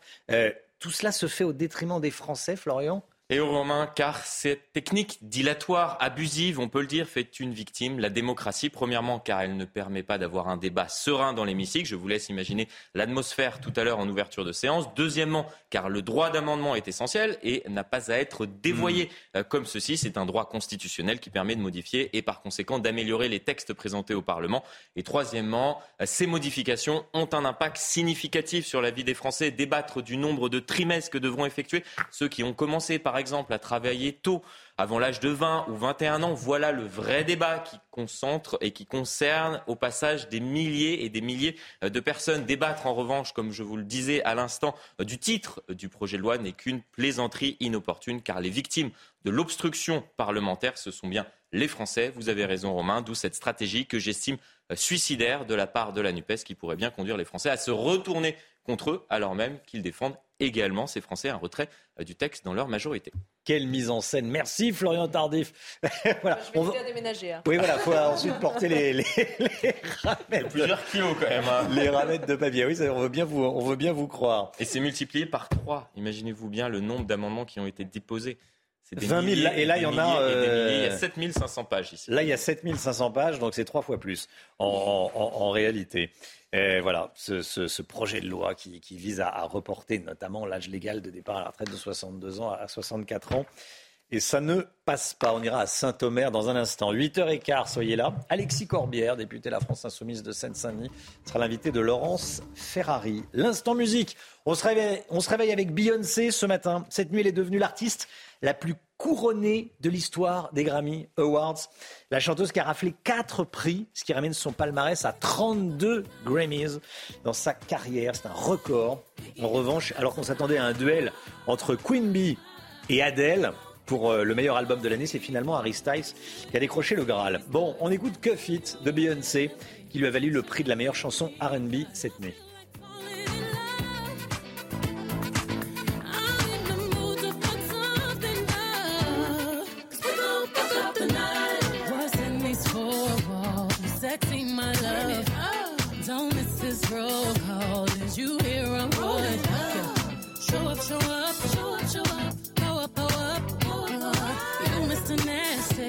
Clean it up. Where nobody's been. Go where nobody's been. Have you ever had fun like this? Ever had fun? I wanna go missing. I need a prescription. Voilà, Cuff It. Beyoncé. 6h57, euh, le temps tout de suite avec, avec euh, Karine Durand. La météo avec Groupe Verlaine. Installation photovoltaïque pour réduire vos factures d'électricité. Groupe Verlaine, connectons nos énergies. Karine Durand avec nous. Karine, vous nous emmenez à Paris, hein, c'est le Sacré-Cœur derrière vous. Oui, ça se dégageait justement euh, hier après-midi et aujourd'hui plein soleil comme tout au long de la semaine. Ça fait un moment que les Parisiens n'ont pas eu autant de soleil au cours euh, justement de l'hiver. Alors pour le reste du pays, eh bien on a cet anticyclone hein, qui s'étale par l'ouest, d'où ces belles conditions ensoleillées. On a encore quelques plaques de brouillard ce matin, mais elles sont bien moins nombreuses qu'au cours de la veille. Quelques chutes de neige résiduelles sur le massif central, sur les Alpes aussi. Ça va Attention sur les Pyrénées-Orientales et sur le Roussillon, on peut avoir de la neige à 500-700 mètres. Ça peut compliquer l'accès aux stations sur les Pyrénées. Et puis il y a du vent euh, violent, du vent d'est sur la Corse, ainsi que sur le Var. Au cours de l'après-midi, le soleil gagne de plus en plus de terrain quasiment partout. Il n'y a plus de neige, plus de précipitations. C'est une belle journée qui se met en place. Par contre, le vent reste encore assez soutenu sur la Méditerranée. Les températures ce matin sont en baisse. Hein. C'est le retour euh, des gelées sur les Alpes, sur l'Aveyron, à Rhodes par exemple, euh, moins 2 degrés, à peine 2 degrés sur la capitale et 1 degré euh, pour l'île au cours de l'après-midi. Les valeurs sont en baisse de 3 degrés par rapport à hier. On commence à rejoindre les moyennes de saison. 8 à Paris, 8 à Strasbourg, un maximum de 13 pour pour Ajaccio. Les jours suivants, regardez, c'est simple, hein, quasiment euh, que du soleil pour tout le monde. Méfiance encore une fois sur le Roussillon, les Pyrénées ce mardi avec des euh, chutes de neige à basse altitude. Et ensuite, eh bien, plein soleil mercredi, jeudi, avec des valeurs en baisse. Journée très froide en prévision entre mercredi et jeudi, surtout le matin. Vous avez regardé la météo avec Groupe Verlaine. Isolation thermique par l'extérieur avec aide de l'État. Groupe Verlaine, connectons nos énergies. C'est News, il est 6h59. Bienvenue à tous. Merci d'être avec nous à la une ce matin. Ce dramatique tremblement de terre cette nuit en Turquie, à la frontière avec la Syrie. Il y a plusieurs dizaines de morts. Images et témoignages dans le journal. CNews donne la parole aux habitants de Saint-Omer qui se sont particulièrement mobilisés contre la réforme des retraites. On reçoit dans un instant Paul Lefebvre, artisan, carleur. Il ne veut pas partir à 64 ans à la retraite. Elisabeth Borne, obligée d'écouter une poignée de députés les républicains, si elle le veut une majorité à l'Assemblée nationale, le poids politique de ses élus est disproportionné, nous dira Florian Tardif. Un motard roule sur un pilote à l'enduro du Touquet. Le pilote s'est expliqué sur l'incident dans la Voie du Nord. On vous en parle dans ce journal. Et puis ce matin, on vous parle également du non-respect de la distance de sécurité sur la route. Il n'est jamais verbalisé, mais reste pourtant un réel danger pour les automobilistes. Pierre Chasseret sera avec nous. Cette information de la nuit, tout d'abord, un séisme de magnitude 7,8 a frappé le sud-est de la Turquie au niveau de la frontière syrienne. Les derniers bilans font état de près de 200 morts dans les deux pays, Chana. Hein. Et de nombreux euh, bâtiments ont été détruits. Regardez ces images prises cette nuit en Turquie. C'est le tremblement de terre le plus important du pays depuis celui de 1999 qui avait causé la mort de 17 000 personnes. Clémence Barbier. Cet habitant de Diyarbakir filme l'intérieur de son appartement. Les murs et les meubles tremblent. Cette ville du sud-est de la Turquie vient d'être frappée par un séisme en pleine nuit. Peu après la secousse d'une magnitude de 7,8, les habitants recherchent activement des survivants sous cet amas de décombres. Cet immeuble n'a pas résisté au mouvement de la terre. La visibilité est très réduite, rendant difficile le travail des secouristes. Les dégâts sont considérables. Plusieurs bâtiments sont détruits comme ici à Malatya. Le tremblement de terre a été ressenti dans une partie importante du pays jusqu'à la Syrie voisine. Le bilan provisoire fait état de plusieurs dizaines de morts dans les deux pays. On va suivre évidemment l'évolution du, du, bilan euh, et du travail des secours. Nouvelle journée de mobilisation contre la réforme des retraites. Demain, selon les informations de CNews, la mobilisation devrait être en légère baisse par rapport aux deux précédentes journées. Hein. Oui, entre 900 000 et 1 million 100 000 personnes sont attendues euh, dans les rues partout en France, entre 40 et 70 000 manifestants à Paris et au total, 190 actions devraient être menées sur le territoire. Nouvelle journée de galère dans les transports. La SNCF et la RATP ont dévoilé leurs prévisions de trafic. On va les regarder ensemble. Au niveau national, prévoyez un TGV Inouï et un Ouigo sur deux et trois TER sur 10. Des perturbations à prévoir également en Ile-de-France. Quasiment un train sur trois sur toutes les lignes de métro, à l'exception de la 4, la 7 bis et la 11, où 50% des trains seront en circulation. En revanche, trafic normal sur toutes les lignes automatisées et sur la 3 bis. Et puis comptez un RER A et B sur 2, un RER C sur 3. Et vous voyez les autres prévisions pour les autres lignes de RER. S'il souhaite faire passer sa réforme, le gouvernement a besoin du soutien d'une partie de ses opposants, des républicains en l'occurrence. qui peuvent aujourd'hui, ces républicains, faire pencher la balance d'un côté comme de l'autre. Florian, dans ce contexte, les députés LR font monter les enchères. Hein. On n'est pas loin de David contre Goliath. Les députés, les républicains ne sont qu'une poignée. 62 euh, députés sur les 577 que compte l'Assemblée nationale. Et pourtant, euh, ce sont eux qui sont courtisés depuis plusieurs mois maintenant par le gouvernement. Pourquoi? Car faute de majorité absolue à l'Assemblée nationale. Le gouvernement a besoin de cette poignée de députés pour faire passer euh, son texte, son projet de loi de réforme des retraites. Sauf que le soutien des LR, qui semblait euh, jusqu'alors acquis, ne l'est plus. Le gouvernement a besoin euh, de 39 voix, 39 voix coûte que coûte, et cela pourrait bien coûter cher justement au gouvernement, puisque pour amadouer les députés de droite, le gouvernement a répondu à l'une de leurs revendications hier. Le dispositif carrière longue, par exemple, sera étendu aux personnes ayant commencé à travailler entre 20 et 21 ans qui pourront ainsi partir à la retraite à 63 et non 64 ans. Un premier chèque, imaginez-vous bien, de 600 millions d'euros, voire 1 milliard, a expliqué la Première ministre. Est-ce que cela sera suffisant euh, pour convaincre donc cette poignée euh, de députés? Pas sûr. Réponse prochainement dans l'hémicycle. Florian Tardif, merci Florian. Aujourd'hui s'ouvre le procès de l'incendie de la rue Erlanger à Paris. Ce drame avait fait 10 morts dans la nuit du 4 au 5 février 2019, il y a 4 ans. L'incendiaire présumé, Essia B, sera jugé devant la cour d'assises de Paris à partir d'aujourd'hui. Cette femme âgée d'une quarantaine d'années est atteinte d'importants troubles psychiatriques et suspectée d'avoir mis le feu au deuxième étage de son immeuble après un différend avec un voisin. On a rencontré une rescapée de ce drame, Claire. Elle nous raconte comment son instinct de survie l'a sauvée cette nuit-là. Écoutez. Si je décide de ne pas prendre mon téléphone, c'est vraiment sciemment, quoi. Consciemment, je décide de ne pas le prendre. Parce que je, je sais que je ne vais pas m'en sortir. Je me dis à l'étage où je suis, euh, j'ai peu de chance, quoi. Donc euh, je veux pas, euh, je veux pas mourir avec ma maman parce que c'est ma maman que j'aurais appelée. je veux pas mourir au bout du fil avec elle, lui faire subir ça. Je veux pas appeler les pompiers, je veux pas qu'on me déconcentre. Je veux gérer ça toute seule, en fait. Pour moi, il ne faut suivre que son instinct de survie quand on est dans un incendie, seul, sans aucune aide, et on sait qu'on n'aura pas d'aide vu la situation de l'immeuble. Donc il n'y a que l'instinct de survie. Tu es tout seul avec toi-même et c'est à toi de te débrouiller. Et après, il y a le facteur chance aussi un petit peu. Est-ce qu'on est bien placé? Est-ce qu'on a un balcon? Est-ce que. Il y a un facteur chance. Il y a un facteur chance aussi. Il y avait eu 10 morts hein, euh, dans cet incendie et Siabé va être jugé aujourd'hui. Et, Claire, qui, dont vous venez d'entendre le témoignage, a, quitté Paris depuis.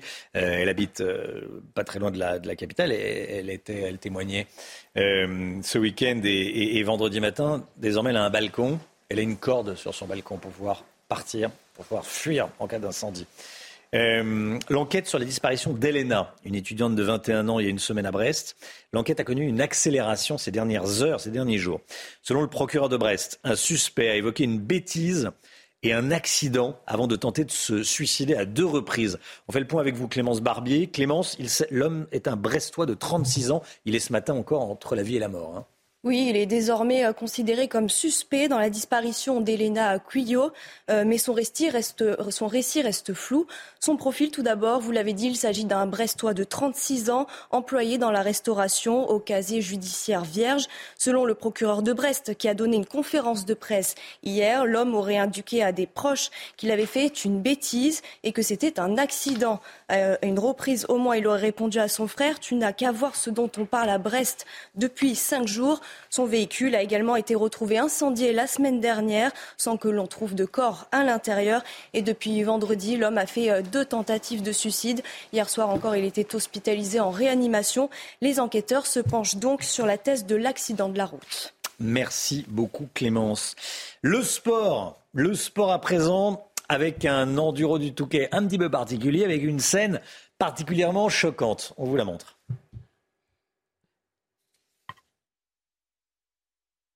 Votre programme avec les déménageurs bretons, des déménagements d'exception. On dit chapeau les bretons. Information sur déménageurs-bretons.fr. Une scène particulièrement choquante qui a eu lieu ce week-end à l'enduro du Touquet, donc dans, le Pas-de-Calais. Un motard a roulé sur un autre concurrent euh, qui, venait de tomber. Alors on va la revoir cette scène. Le motard en bleu là arrive, freine, voit qu'il y a un concurrent qui est par terre il décide d'accélérer il décide de lui rouler dessus. Euh, le jeune homme de, 22 ans, à l'origine de l'incident, s'est excusé. Euh, il parle ce matin dans la Voix du Nord. Je ne pouvais pas me décaler à gauche ou à droite car je ne savais pas ce qui arrivait. J'ai préféré accélérer en levant l'avant de la moto pour ne pas lui faire mal. J'ai carrément paniqué. Je ne suis pas bien avec ça. Bon, euh, voilà, c'est son explication.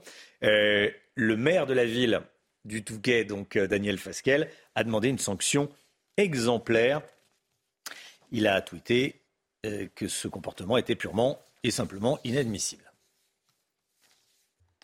C'était votre programme avec les déménageurs bretons, des déménagements d'exception. On dit chapeau les bretons. Information sur déménageurs-bretons.fr. Du coup, qu'est-ce qu'on en pense là de ce, pilote euh, Effectivement, il dit qu'il avait peur de, de, ce qui arrivait derrière. Mmh. Euh, je ne pouvais pas me décaler à droite ou à gauche. J'ai fait attention. Bon, ça reste une course quand même. C'est juste, un, c'est juste une course. C'est juste une course. Ça, mérite pas qu'on passe sur quelqu'un pour ne pas perdre un peu de temps. Au début, c'est ce que je pensais, évidemment. Là, on lit ce qu'il dit à la Voix du Nord. Il dit bon, effectivement, il y a du monde derrière. Bon, on n'est pas des juges. Hein. On est là pour apporter les informations. On n'est pas des... prendre une décision en quelques secondes. Mais, bon, mm. c'est terrible comme image. oui, c'est pas la bonne. ça, ça semble pas être la bonne. Bon, allez, 7h09. Restez bien avec nous. Dans un instant, on sera en direct avec Paul Lefebvre, artisan, carleur à Saint-Omer. Témoignage aujourd'hui, toute la journée en direct, on est en direct de, Saint-Omer. On se mobilise contre la réforme des retraites. On entend ceux qui sont pour la réforme, ceux qui sont contre la réforme. Les métiers du BTP, autant vous le dire, sont inquiets par euh, cette réforme. A tout de suite.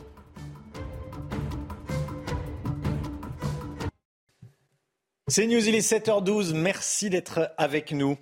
On est en direct avec Paul Lefebvre, artisan carleur à Saint-Omer. Toute la journée, on entend des témoignages euh, d'habitants de, Saint-Omer. Saint-Omer qui s'était particulièrement mobilisé contre la réforme des retraites. Bonjour Paul Lefebvre. Bonjour. Direct avec nous. Euh, la pénibilité est-elle assez prise en compte dans cette réforme des retraites? C'est vraiment la question que tout le monde se pose. Vous êtes très remonté contre cette réforme des retraites. Expliquez-nous pourquoi et expliquez-nous votre métier, la réalité de votre métier. Alors moi, je suis remonté pour la pénibilité, car euh, c'est des métiers très fatigants, des métiers physiques. On porte énormément de poids tous les jours, des positions très mal pour le dos. Et je suis remonté pour la, réforme de la retraite à 64 ans, car euh, c'est des métiers que si on va jusque 50 ans, on s'en sort bien. Moi, j'ai compté, porte entre 6 000 et 8 000 tonnes de, matériaux, de colle, de carrelage par, par, an plutôt, pas par jour. Et je suis remonté contre ça. Je pense que la réforme des retraites, ça devrait être euh, plus allégé pour les artisans, les métiers pénibles. Et on devrait mettre un peu plus les gens en durée plus longue de travail pour les métiers beaucoup plus faciles. Ah oui, c'est-à-dire que, euh, par euh, exemple, vous qui êtes carleur, vous partiriez, allez, à, vous, vous, êtes prêt à partir à quel âge, vous, à la retraite? Bah, si on va jusqu'à 55, euh, c'est bien, maxi 57 ou 58. Moi, j'ai 34 ans, je suis déjà pris d'une sciatique. partent à 55 ans, et ceux qui ont un travail plus facile partent à 70 alors bah ouais, tant qu'à faire, parce que moi je vois à chaque fois les manifestations, les manifestations à la télé, euh, c'est que des gens qui ont tous les avantages. C'est ceux qui partent à 60 ans, voire même moins. Quand on voit la SNCF, ils partent à 55 ans. On voit tous les métiers tranquilles, la DDE et j'en passe. Ça, c'est tous des gens qui peuvent travailler jusqu'à 60, 68, 70 ans facile. Eux, ils font leurs 7 heures par jour, ils ont 5 semaines de congés par an. Euh, la moitié du temps, ils boivent du café. Euh. Moi, ces gens-là, je les plains pas. Donc, ces gens-là, ils devraient être un peu plus loin et nous, on devrait être un peu plus soulagés. Alors, je sais pas si vous allez vous faire beaucoup d'amis euh, à la SNCF, à la RATP, dans tous les. Voilà. Mais effectivement, en fait, vous dites ceux qui défilent sont pas les plus malheureux. Euh, ils sont dans la fonction publique et c'est pas les sont pas les métiers les plus difficiles qui, qui, qui manifestent. Ça s'entend, hein, je vais vous dire. Euh, tout s'entend. C'est pour ça qu'on donne la parole euh, vraiment à, tous les habitants de, Saint-Omer. On a choisi Saint-Omer, mais C'est pour entendre vos, témoignages. Euh, qu'est-ce que vous pensez du gouvernement? Qu'est-ce que vous dites? Vous dites, attendez, mais venez prendre mon métier, venez voir, ne serait-ce qu'une journée, euh, la réalité de mon métier, c'est ça? C'est ça, c'est ça. Je me dis que Macron, il devrait venir faire un tour sur les chantiers, que le gouvernement, tous les, eux les premiers à se serrer la ceinture, parce qu'eux, ils profitent bien, il ne faut pas qu'ils oublient qu'ils vivent sur notre dos. Et le gouvernement devrait un peu arrêter et de donner au social, de récompenser un peu plus ceux qui ont travaillé toute leur vie. Et le gouvernement devrait arrêter de s'occuper un peu des affaires du monde et s'occuper un peu plus de son pays. Et un peu plus de, de, son pays. Euh, 6 à 8 000 tonnes de matériel porté par an. Effectivement, euh, c'est un métier qui est dur, car l'heure, en plus, la position de travail est compliquée. Ce n'est pas juste du transport, c'est votre position de travail qui est compliquée. Ah bah c'est tous les jours, euh, tous les jours à genoux, euh, c'est tous les jours plié en deux c'est compliqué, accroupi, euh, se baisser 100, 200 fois par jour, monter, descendre du camion plus de 100 fois par jour, euh, c'est ah, c'est physique. Oui, c'est physique. Il n'y a pas un métier dans lequel vous pourriez vous reconvertir à la fin de votre... Euh, quand, vous sentez que ça devient compliqué, il n'y a pas un métier dans lequel vous pourriez vous, vous reconvertir, être, j'allais dire, chef d'entreprise, patron, bon bah, moi, je suis déjà, je suis déjà chef d'entreprise. Moi, je suis artisan, je suis seul. Donc, euh, c'est compliqué. Moi, si un jour je dois arrêter, c'est l'entreprise que j'arrête. Et puis, pour euh, me reconvertir, euh, tout ça, ça dépendra de mon état de santé dans le futur. Merci beaucoup, Paul Lefebvre. Merci d'avoir été en direct avec nous ce matin. Bonne journée, bon courage à vous. vous faites un beau métier. Voilà, merci d'avoir témoigné ce matin. Et merci, euh, également à Thibault Marcheteau et Charles Baget. Allez, le rappel des titres, tout ce qu'il faut savoir dans l'actualité, c'est tout de suite avec Chanel Housteau. Aujourd'hui s'ouvre le procès de l'incendie de la rue Erlanger à Paris. Ce drame avait fait 10 morts dans la nuit du 4 au 5 février 2019. L'incendiaire présumé sera jugé devant la cour d'assises de Paris. Cette femme, âgée d'une quarantaine d'années et atteinte d'importants troubles psychiatriques, est suspectée d'avoir mis le feu au deuxième étage de son immeuble après un différend avec un voisin. Est-ce qu'on se dirige vers une nouvelle flambée des prix à la pompe? C'est ce que craignent les automobilistes avec l'embargo européen sur le diesel russe qui est entré en vigueur hier. Pour, le moment, les prix ne montent pas, au contraire, même ils baissent. Le prix du litre de gasoil a baissé de 9 centimes en une semaine. Et puis cette information de la nuit, un séisme de magnitude 7,8 a frappé le sud-est de la Turquie au niveau de la frontière syrienne. Les derniers bilans font état de près de 200 morts dans les deux pays. De nombreux bâtiments ont également été détruits comme vous le voyez sur ces images. Regardez votre programme avec pharmazone.fr. Le confort de commander en ligne en soutenant votre pharmacie. Au moment du Covid, le plafond de paiement sans contact avec les cartes de crédit avait été remonté à 50 euros. Vous nous dites ce matin, Lomique Guillot, qu'il pourrait bientôt passer à 80 euros? Oui, c'est une information du site euh, d'information euh, bancaire Moneyvox euh, qui le dit. Donc bientôt 80 euros pour les paiements sans contact. On s'en souvient, hein, lorsque le sans contact avait été mis en place en 2012, c'était seulement 20 euros, puis c'est passé à 30 euros. Vous le disiez, 50 euros pendant la période Covid, puisque ça avait été considéré le paiement sans contact comme un geste barrière. On n'avait plus besoin de toucher les touches du, terminal pour faire son code. Et donc bientôt 80. Et si au départ les Français étaient plutôt réticents à l'idée du, sans contact, hein, à l'idée de, payer sans faire le code, eh bien on dirait que petit à petit, ils s'y sont plutôt bien habitués. On est nombreux à utiliser le sans contact ou pas? Oui, 9 Français sur 10 aujourd'hui utilisent le, sans contact et 57 paiements des 57% des achats par carte bancaire se font avec le sans contact et ça progresse hein, euh, régulièrement, plus 22% vous le voyez en 2022. En Grande-Bretagne par exemple, le plafond est déjà largement supérieur, il est de 100 livres sterling, c'est à peu près 112 euros. En Suisse, c'est 80 euros et aux États-Unis, on peut payer jusqu'à 100 dollars, soit 92 euros en sans contact. Quel est l'intérêt de relever ce, plafond, à part tuer l'argent liquide? C'est vrai qu'on peut se poser la question, d'autant que en réalité, 50 euros couvre déjà pratiquement tous les usages. Hein. Le, panier moyen, si on peut dire, en tout cas le ticket moyen, est de 41 euros. Donc avec 50 euros, normalement, on est large. Et puis en plus, pour que le seuil de 80 euros soit intéressant, il faudrait aussi revoir la limite cumulée, parce que vous l'avez peut-être pas en tête, mais euh, au bout d'un certain nombre d'achats, vous devez refaire votre code. Dans la plupart des banques, c'est 150 euros. Une fois que vous avez dépassé ou atteint 150 euros d'achat sans contact, il faut refaire son code. Bah, avec un plafond à 80, en deux achats à 80, c'est fait, vous devez refaire le code. Donc ça, ça réduit un petit peu euh, l'intérêt de, de, ce changement. Et puis reste que pour être définitivement adoptée, cette mesure doit aussi faire l'objet d'une modification du règlement européen. Selon le site Moneyvox, ça pourrait se faire au premier semestre 2023 pour une application dans la foulée. Qu'est-ce que c'est pratique, le sans contact Tout le monde s'y ah. met. Super, on peut payer de, de 1 euro, enfin de 50 centimes, même à, à bah 50 aujourd'hui, 80 ça serait pratique. Le, seul petit hic, c'est qu'effectivement, il n'y a plus d'argent liquide. Enfin, il y a plus, euh, on n'a plus de, de monnaie pour laisser 50 centimes quand on prend un café ou un euro, ce qu'on veut d'ailleurs.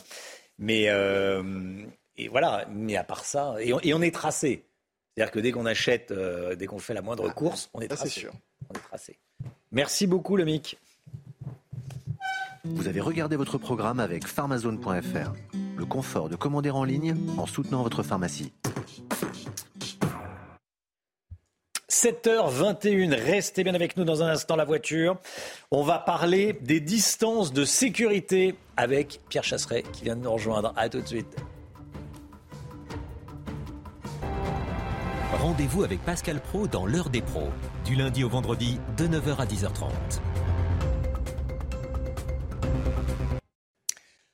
C'est News, il est 7h25. L'automobile avec Pierre Chasseret. Bonjour Pierre. Bonjour. Il n'est quasiment jamais verbalisé. Pourtant, le non-respect des distances de sécurité est un vrai cauchemar sur la route et un réel danger pour chacun d'entre nous. Expliquez-nous, Pierre. Oui, Romain. 40 millions de PV par an. C'est beaucoup. 20 hmm. 000 pour non-respect de distance de sécurité. C'est quasiment rien. Et pourtant, au quotidien, c'est sans doute l'une des choses qui est le plus insupportable quand on est sur la route, et notamment sur une voie et qu'on a quelqu'un qui nous colle derrière alors qu'on respecte la limitation de vitesse, voire même qui nous incite à la dépasser. Hmm. Eh bien, ces amendes pour excès de vitesse, non, elles ne sont quasi jamais verbalisées, Romain. Ah bah, c'est très simple, euh, quand on me colle, je fais comme si je voyais pas. Ce qui peut agacer un petit peu, mais quand vraiment ça s'agace trop, euh, je me rabats. Mais au début, je. Euh, Romain. Quelqu'un Romain tourne le rétroviseur, il ne voit plus personne. bon, non, non, mais vous avez raison, c'est excessivement agaçant. En plus, c'est pas des pratiques. Est-ce qu'il y a un, article du Code de la route qui expose clairement la distance de sécurité obligatoire à laisser avec la voiture qui nous précède. Alors oui, on a un article de loi. Mm. Est-ce qu'il est très clair? Pas tout à fait, puisque on dit dans l'article que la, distance doit correspondre à la distance parcourue par le véhicule pendant un délai d'au moins deux secondes. Pourquoi deux secondes? Une seconde, c'est le temps de réaction optimisé parce qu'on met souvent un petit peu plus qu'une seconde pour réagir. Et ensuite, vous avez la seconde d'arrêt. Bref, il y a un petit moyen euh, pour savoir quelle est la distance qu'on doit respecter. Vous multipliez par 6 la dizaine de kilomètres. Par exemple, si vous êtes à 60 km heure, 6 x 6, 36 mètres vous mettez 40 mètres. Si vous êtes à 100 km heure, vous faites 10 fois 6. Bon, hmm. voilà. Et c'est sans doute ce qui peut fonctionner pour avoir à peu près une évaluation de la bonne distance. Et bientôt des radars pour eh ben surveiller les distances de sécurité. Hein. Et eh bien voilà, ah. les radars arrivent. Alors ces eh. radars, ils sont déjà en place. Vous savez, c'est les radars tourelles, ceux qui sont montés sur des grandes barres à 2 mètres 50, 4 mètres. Ils vont être bientôt homologués pour notamment surveiller les distances de sécurité. Une faille quand même. Sur le papier, on se dit c'est génial. Mais imaginez, Romain, quelqu'un vous fait une queue de poisson. Il se rabat juste devant vous au niveau du radar. Vous, vous êtes derrière. Mais euh, oui. Et c'est vous qui serez verbalisé. D'où la seule solution possible, une nouvelle fois, le retour de forces de gendarmerie sur les routes pour traquer les comportements dangereux et donc le non-respect des distances de sécurité. Pierre Chasseret, merci beaucoup Pierre. Le temps tout de suite. Et on commence avec la météo des neiges. Et hop, France par brise. En cas de bris de glace, du coup, vous êtes à l'heure pour la météo avec France par brise et son intervention rapide. Votre météo des neiges avec de superbes conditions en montagne aujourd'hui et pour les jours suivants, du soleil et du froid en prévision. Avec 1 degré en haut de la station axe 3 de Maine, moins 1 en bas de la station et de la neige fraîche direction Saint-Lary-Soulan. Avec également une petite couche de neige de 10 cm tombée récemment, de la neige douce et un risque d'avalanche là aussi assez faible mais prudence quand même. Direction la Norma, moins 3 degrés en haut de la station ainsi qu'en bas. Là aussi, de la neige douce et un risque d'avalanche toujours assez faible. France par brise. Malgré votre bris de glace, du coup, vous étiez à l'heure pour la météo avec France par brise et son intervention rapide. Le temps avec Karine Durand tout de suite. La météo avec Groupe Verlaine. Installation photovoltaïque pour réduire vos factures d'électricité. Groupe Verlaine, connectons nos énergies. Les températures baissent aujourd'hui, Karine. Hein? Oui, du soleil, mais un temps de plus en plus froid pour le sud-est y compris. Ici, nous sommes sur la plage de Carreau, dans la commune de Martigues, 11 degrés au cours de l'après-midi partout en France, on a une belle amélioration qui se met en place. Avec l'anticyclone qui revient, qui s'étale. Attention quand même aux quelques brouillards. Ils sont moins nombreux qu'hier sur le nord. Quelques chutes de neige résiduelles sur les Alpes massif central. Prudence sur les Pyrénées-Orientales avec des chutes de neige à 500-700 mètres. Ça peut compliquer l'accès aux stations de ski. Il y a également du vent violent, du vent d'est sur la Corse, ainsi que sur le Var. Au cours de l'après-midi, le soleil continue à s'étaler. Il gagne du terrain quasiment euh, partout. Il n'y a quasiment plus de chutes de neige non plus, ni de précipitations euh, sur le sud. Le vent faiblit un petit peu sur la Corse et le Var, mais il reste quand même assez euh, puissant.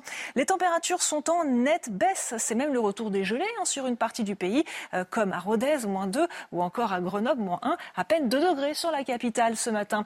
Au cours de l'après-midi, on retrouve des conditions à peu près dans les moyennes de saison. On perd 3 degrés par rapport à hier, 8 pour Paris par exemple, 9 à Bayonne, un maximum de 13 à Ajaccio. Au cours des jours suivants, c'est simple, du soleil partout pour tout le monde. Juste une petite méfiance sur le sud-est, le Roussillon, les Pyrénées-Orientales, encore une fois, avec de la neige à basse altitude hein, dans la nuit et ce euh, mardi matin. Et puis entre mercredi et jeudi, du froid, mais un froid sec et ensoleillé. Vous avez regardé la météo avec Groupe Verlaine. Isolation thermique par l'extérieur avec aide de l'État. Groupe Verlaine, connectons nos énergies. C'est News, il est 7h30. Merci d'être avec nous. À la une ce matin, le procès de l'incendiaire présumé de l'immeuble de la rue Erlanger à Paris débute aujourd'hui. Il y avait eu 10 morts dans des conditions effroyables. On a retrouvé des témoins. La réforme des retraites, elle arrive à l'Assemblée nationale aujourd'hui. CNews donne la parole aux habitants de Saint-Omer qui se mobilisent particulièrement pour ne pas partir à la retraite à 64 ans. Vous entendrez tous les avis, vous allez voir. La Chine se fâche. Pékin estime ce matin que la destruction du ballon espion va gravement affecter et endommager les relations sino-américaines. Dans un instant, on sera avec vous, Christian Saint-Etienne, économiste et analyste politique, spécialiste des relations sino-américaines. Et puis ce matin, on vous parle d'une étude sur les salaires. Ils ont augmenté les salaires, mais pas autant que l'inflation. On est avec Lomique Guillot pour parler des derniers chiffres.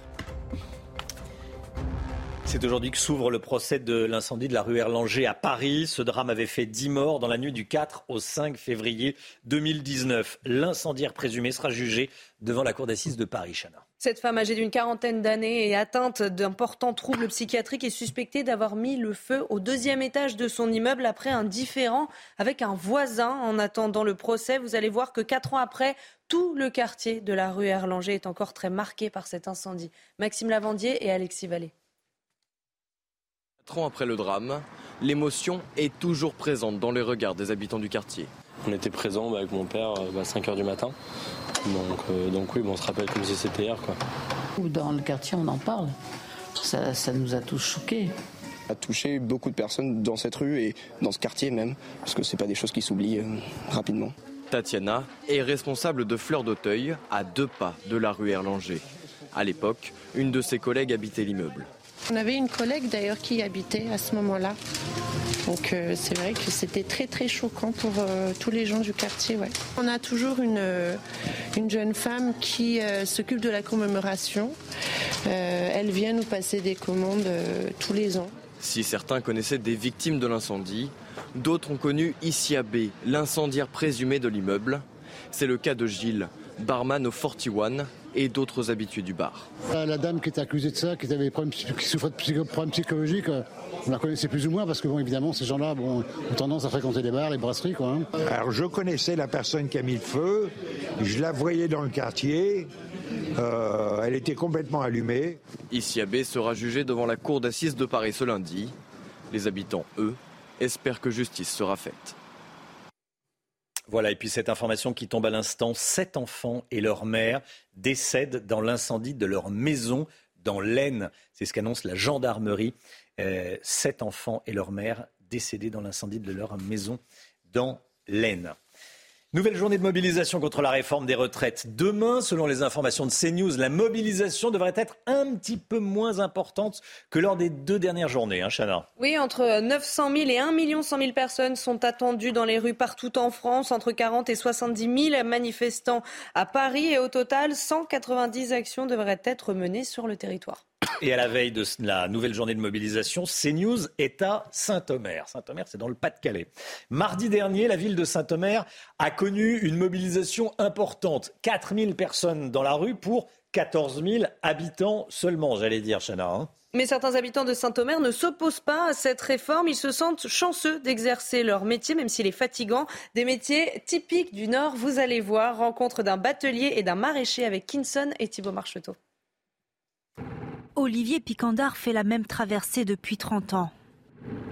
Batelier de père en fils depuis trois générations, Olivier a commencé à travailler à l'âge de 20 ans. Alors le marais, c'est 3700 hectares. En parallèle, il est également restaurateur. Avec la réforme, il devrait partir à la retraite à l'âge de 63 ans. 13 ans encore à tenir. Un métier passion parfois éprouvant, même s'il refuse de parler de pénibilité. On est saisonnier, donc on travaille du, 15 mars au 31 octobre, 7 sur 7 tous les jours. Dimanche, jour férié, 7 sur 7. Ce marais créé par l'homme au Moyen Âge s'étend sur 700 km de rivière. Une région très fertile. Alexandre Bédag est lui aussi un travailleur du marais. Il est maraîcher, propriétaire d'une entreprise familiale. Il y a des côtés euh, négatifs au niveau euh, de la pénibilité physique, je dirais. On verra bien comment on sera à cet âge-là. Comme Olivier, Alexandre ne se sent pas concerné par la réforme des retraites. Lui, qui au quotidien se sent privilégié d'exercer à son compte un métier passion. Voilà, et dans le journal de 8 heures, on sera à nouveau, on sera en direct de, de Saint-Omer. Vous étiez peut-être avec nous pour le témoignage du carleur. Là, on sera avec quelqu'un qui quitte la société Arc International pour une reconversion. Euh, des témoignages tout au long de la journée sur CNews. Cette information sur laquelle je voulais absolument qu'on revienne. Pékin a réagi cette nuit à l'explosion euh, de son ballon détruit donc par, euh, par euh, les, les Américains. Les relations entre la Chine et les États-Unis sont gravement affectées et endommagées. Christian Saint-Etienne est avec nous. Bonjour. Bonjour. Merci d'être avec nous. Analyste politique et auteur du livre Le conflit sino-américain pour la domination mondiale. Euh, merci d'être avec nous ce matin. Vous connaissez parfaitement les relations entre euh, Pékin et, Washington. Comment est-ce que vous traduisez déjà cette réaction de Pékin cette nuit? Les relations entre la Chine et les États-Unis sont gravement affectées et endommagées, dit Pékin. C'est une euh, surréaction parce que ce ballon, soi-disant météorologique, mais on apprend qu'il y en a un deuxième qui est sur l'Amérique du Sud, euh, traverse les États-Unis juste au-dessus des principales bases militaires américaines. Euh, Pékin devait s'attendre à une réaction. Ils auraient peut-être réagi plus rapidement du côté chinois si ça avait été un ballon américain.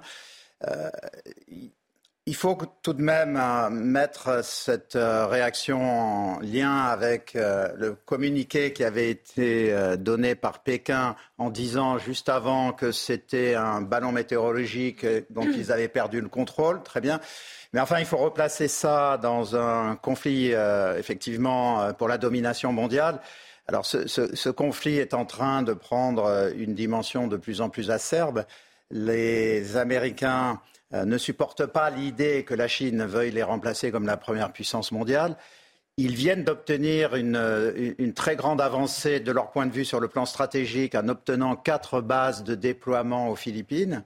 Euh, donc Euh, vous savez que euh, a un, une grande difficulté dans cette région depuis que euh, dans la mer de Chine du Sud, qui passe le long du Vietnam et puis qui remonte le long des Philippines, la Chine a déclaré que l'ensemble de cette mer lui appartenait. Alors, ça semble très très loin de, de la France. Imaginez que la Turquie euh, fasse un dessin et passe euh, en- euh, au-delà de la Corse et puis revienne et dise la Méditerranée c'est à nous. Donc, euh, il y aurait quelques réactions. Alors, les Vietnamiens sont hystériques là-dessus, mais ils ont du mal à réagir compte tenu de la puissance chinoise. Ils se sont d'ailleurs rapprochés des Américains. Voilà, on a une, su- une- une succession de conflits, sans parler bien sûr de Taïwan, sur les îles sur lesquelles les Chinois veulent reprendre la main. Pékin dit, euh, Pékin se réserve le droit de répliquer. Qu'est-ce que ça peut être comme réplique? Alors, euh, il faut se souvenir de la visite de Pelosi au mois de, qui était à l'époque euh, la patronne de la Chambre des représentants des États-Unis. Elle euh, va faire un voyage au début août euh, 2022 à Taïwan et les Chinois répliquent. Alors, quand les Chinois répliquent, ils envoient euh, notamment une vingtaine d'avions qui euh, pénètrent l'espace aérien de Taïwan. Euh, ils lancent également des missiles dont certains vont tomber dans euh, l'espace maritime japonais. Alors là, euh, c'est quand même eux qui ont provoqué euh, la, la situation. Euh, On, peut, s'attendre à une réplique militaire de. Euh, Bah, et de quelle ampleur Ça serait, ça, ça serait euh, extrêmement dangereux. Mais vous Mm. avez des bateaux américains autour de Taïwan. Les États-Unis sont encore la première puissance euh, maritime dans le Pacifique, mais les Chinois investissent massivement sur le plan maritime. Euh, pour qu'on comprenne bien l'ampleur de ce qui se passe, les Chinois viennent d'ajouter autant de navires de guerre dans les quatre dernières années à leur flotte que la totalité de la marine de guerre française. Les Chinois sont sur euh, une pente d'investissement sur leurs forces militaires de plus 10% par an depuis 20 ans. Euh, Donc euh, les Américains, d'ailleurs, sous Trump, mais ça continue sous le président Biden, ont annoncé des commandes. Ils ont commandé trois nouveaux euh, super euh, porte-avions et euh, huit nouveaux sous-marins porteurs de, missiles internationaux. Donc la, guerre militaire, la confrontation par, l'augmentation des capacités militaires entre les deux pays nous rappelle ce qui se passait entre les États-Unis et l'Union soviétique il y a, il y a 30 ans. On prête aux Chinois l'inten- l'intention d'envahir Taïwan. Euh, Qu'en dire? Alors là, vous ouvrez un, sujet à de nombreux tiroirs. Euh, c'est pas les 20 millions d'habitants de, Taïwan qui intéressent les Chinois, euh, 1430 millions d'habitants en Chine. Ce qui les intéresse, c'est que Taïwan euh, produit la moitié des microprocesseurs mondiaux. Alors, les microprocesseurs, il y a deux étapes majeures. Il y a la conception, c'est encore largement fait par les Américains, mais la production, euh, ce qu'on appelle les fondeurs, sont essentiellement donc euh, taïwanais et euh, sud-coréens. Alors les Américains d'ailleurs investissent massivement pour essayer de rattraper leur retard et les Chinois aussi parce qu'ils s'imaginent tous les deux. Alors nous sommes dans un monde totalement dominé par le numérique. Les systèmes militaires sont totalement numérisés. Donc si vous n'avez plus la maîtrise des microprocesseurs, vous perdez le contrôle de vos systèmes militaires.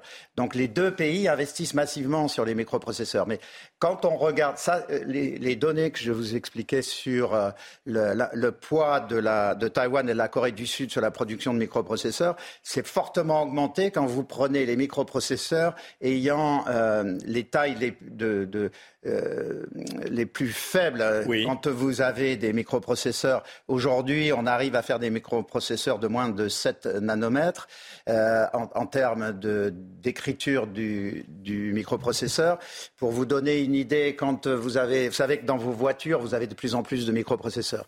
Ils ont une finesse de gravure qui est autour de 250 euh, nanomètres. Quand vous passez aux 3 nanomètres, la- l'avantage, c'est que vous consommez beaucoup moins d'énergie et que ça chauffe beaucoup moins, c'est beaucoup plus efficace. Or, les seuls au monde à faire des 3 nanomètres, c'est Taïwan. Donc en réalité, derrière le conflit sur Taïwan, il y a un conflit sur la maîtrise des microprocesseurs qui sont un élément clé de la guerre stratégique entre la Chine et les États-Unis. C'est ce qui se joue.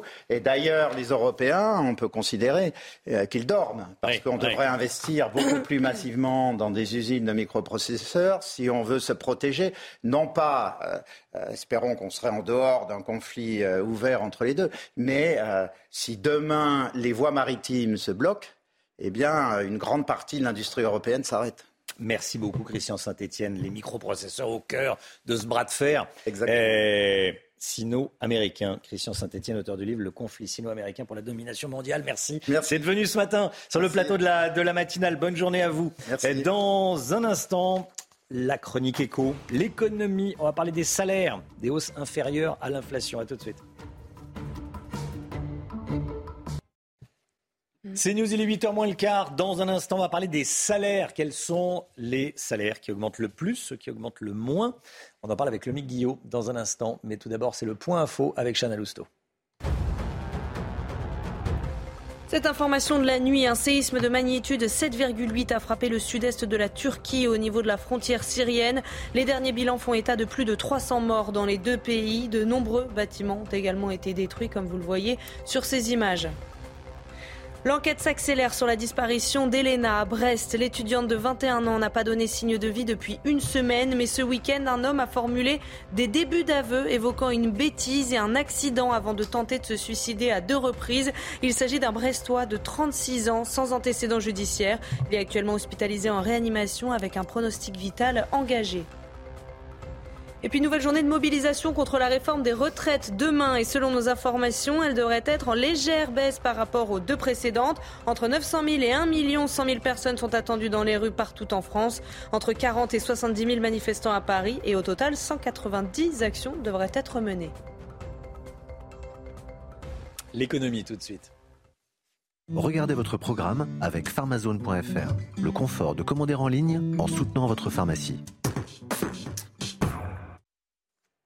Lomique Guillot avec nous. Lomique, une étude montre que nous ne sommes pas tous logés à la même enseigne en matière d'augmentation de salaire. Qu'est-ce qu'elle dit cette étude exactement? Eh bien, elle dit, Romain, en gros, que plus on gagne, moins on est augmenté. C'est la conclusion de cette étude de la DARES, le service des statistiques du ministère du Travail. Les salaires ont en moyenne progressé de 4,3% entre le premier trimestre 2021 et le troisième trimestre 2022, la période étudiée par la DARES. C'est donc moins que l'inflation qui était de 6,8% sur la même période et ça se traduit automatiquement et directement par une perte de pouvoir d'achat pour les salariés. Mais au-delà de cette moyenne, ce qui est intéressant de voir, c'est que effectivement les salaires n'ont pas augmenté de la même façon pour tout le monde. Si vous prenez par exemple les cadres, c'est plus de 2,8% d'augmentation, plus 4,3% pour les ouvriers et plus 8% pour le SMIC. Il faut rappeler que le SMIC est augmenté régulièrement et automatiquement pour euh, suivre l'inflation sur la période étudiée. Il a été augmenté 5 fois. Il est passé de 10,48 euros brut de l'heure à 11,27 euros aujourd'hui. Il a donc été augmenté de 8%, soit plus que l'inflation euh, qui était, je le rappelle, de 6,8%. Ce qu'il faut voir aussi, c'est que si on repart un peu plus en arrière, eh bien le SMIC avait été moins augmenté que le reste des salaires entre 2012 et 2019. Il s'agit donc finalement d'un rattrapage. C'est comme si on avait remis les compteurs des augmentations à zéro et on verra en 2023 qui en profitera. Regardez votre programme avec pharmazone.fr. Le confort de commander en ligne en soutenant votre pharmacie. La réforme des retraites arrive aujourd'hui à l'Assemblée nationale. Vivement qu'on en finisse. Les débats n'ont même pas commencé. Vivement qu'on en, en, finisse, nous dira Paul Sugy dans un instant. À tout de suite. Rendez-vous avec Sonia Mabrouk dans Midi News du lundi au jeudi de midi à 14h.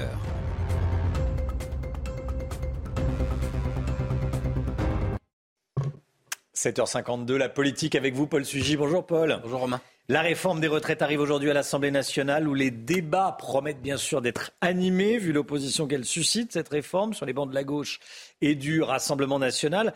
Mais ce que vous nous dites, Paul Sugy, c'est Vivement qu'on en finisse. Ah ouais, Romain, vivement qu'on en finisse. Alors c'est pas seulement le cri de détresse des éditorialistes hein, qui euh, ne savent plus très bien par quel angle la prendre cette réforme, mais c'est que tout simplement cette séquence politique devient asphyxiante, elle devient aussi ruineuse et plus le temps passe et plus elle perd de son utilité. Déjà, c'est un petit peu lunaire de voir le temps qu'on perd effectivement à réformer les retraites quand en face de nous, par exemple aux États-Unis, euh, le Patriot Act rétablit le protectionnisme euh, économique et que pour l'instant, on ne sait pas très bien comment est-ce que l'Union européenne va s'y préparer. Mais ensuite, elle est asphyxiante parce que les grèves se suivent et se ressemblent. C'est la double hein, pour la plupart des Français. Ils sont à la fois contre les réformes des retraites, mais en plus, ils doivent subir de plein fouet euh, le mouvement de l'intersyndical. Et pourtant, jusqu'ici, c'est le paradoxe, pas un seul de ces mouvements n'a eu le moindre effet sur la détermination du gouvernement. Alors certes, vous allez me dire, Elisabeth Borne a esquissé euh, des premières concessions ce week-end, mais euh, 2 millions de grévistes et de manifestants n'y sont absolument pour rien. Elle ne s'adresse ici, dans les colonnes du JDD, qu'aux 39, qu'à 39 Français, aux 39 députés de droite euh, qui lui manquent pour voter le texte à l'Assemblée. Oui, parce que pour voter le texte, la majorité a besoin de l'aide des républicains. Mais oui, c'est ça qui est euh, grotesque dans cette histoire. Hein. Euh, voilà un parti qui avait fait campagne il y a euh, un peu plus de six mois sur la retraite à 65 ans et qui maintenant fait pression sur une ancienne socialiste pour qu'elle allège un texte qui est pourtant défendu au nom de l'équilibre budgétaire du système des retraites. Alors les concessions qu'Elisabeth Borne distille au compte-gouttes sont d'ores et déjà coûteuses et la rapproche dangereusement de sa ligne rouge hein, qui est l'équilibre financier du système des retraites. Rien que ce week-end, en annonçant qu'elle allait prendre en compte les carrières longues, donc permettre le départ à 63 ans pour ceux qui ont commencé à travailler à 20 ou 21 ans. C'est jusqu'à 1 milliard d'euros par an. Et certains députés à droite continuent de demander beaucoup plus, puisqu'ils veulent que pour ces personnes-là qui ont cotisé au moins un trimestre avant 20 ou 21 ans, eh bien, ils puissent euh, partir à 43 annuités. Là, cette fois-ci, ce serait 10 fois plus cher pour le contribuable. Alors, c'est pas fini. On voit mal comment est-ce qu'au cours des débats parlementaires, Elisabeth Borne ne va pas, par exemple, accorder un bonus pour euh, les mères qui ont eu plusieurs enfants ou ne va pas promettre davantage de mesures de prise en compte de la pénibilité. À chaque fois, ça coûte de plus en plus cher. Ouf, heureusement que les débats à l'Assemblée ne vont durer que jusqu'au 17 février, parce que sinon Elisabeth Borne va finir par distribuer 100 balles à tous les Français et un mars à Aurélien Pradier. Alors, ce que vous nous dites aussi ce matin, Paul Sugy, c'est que les politiques préparent déjà l'après. Oui, en fait, la séquence de retraite euh, est prévue pour durer jusqu'à fin mars, mais en coulisses, c'est déjà la suite que tout le monde prépare. À croire que, comme moi, tout le monde a envie qu'on en finisse. Euh, regardez, les Républicains et le RN sont déjà en train, en fait, d'affûter leurs armes pour le texte sur l'immigration, qui est celui qu'ils attendent et sur lequel ils peuvent véritablement se positionner. La gauche, elle, se préoccupe de son unité qu'elle espère garder jusqu'aux élections européennes, et même dans les rangs de la majorité, alors que l'on fait front uni sur la réforme des retraites, eh bien, la menace d'une dissolution laisse planer dans les tête des députés et des ministres l'idée que peut-être Elisabeth Borne pourrait ne pas être éternelle et certains commencent déjà à imaginer lui succéder. Alors vous voyez, finalement, tout le monde a hâte qu'on en finisse. Merci beaucoup, Paul Sugy. Euh, vous pensez que le vote d'Aurélien Pradier, ça vaut 100 euh, balles et un mars? Écoutez, en tous les cas, ce qu'on sait, c'est qu'aujourd'hui, les tractations sont effectivement euh, entre les Républicains et Elisabeth Borne, et c'est vraiment là que ça se passe. Et effectivement, c'est à l'Assemblée, c'est entre les Républicains et le gouvernement que tout va se jouer maintenant. Merci beaucoup, Paul Sugy. Allez, 8h15, soyez là. Alexis Corbière sera l'invité de Laurence Ferrari, député de la France Insoumise, bien sûr. Alexis Corbière, invité de Laurence Ferrari à 8h15. L'instant musique, Beyoncé. Cette nuit, elle est devenue l'artiste la plus couronnée de l'histoire des Grammy Awards.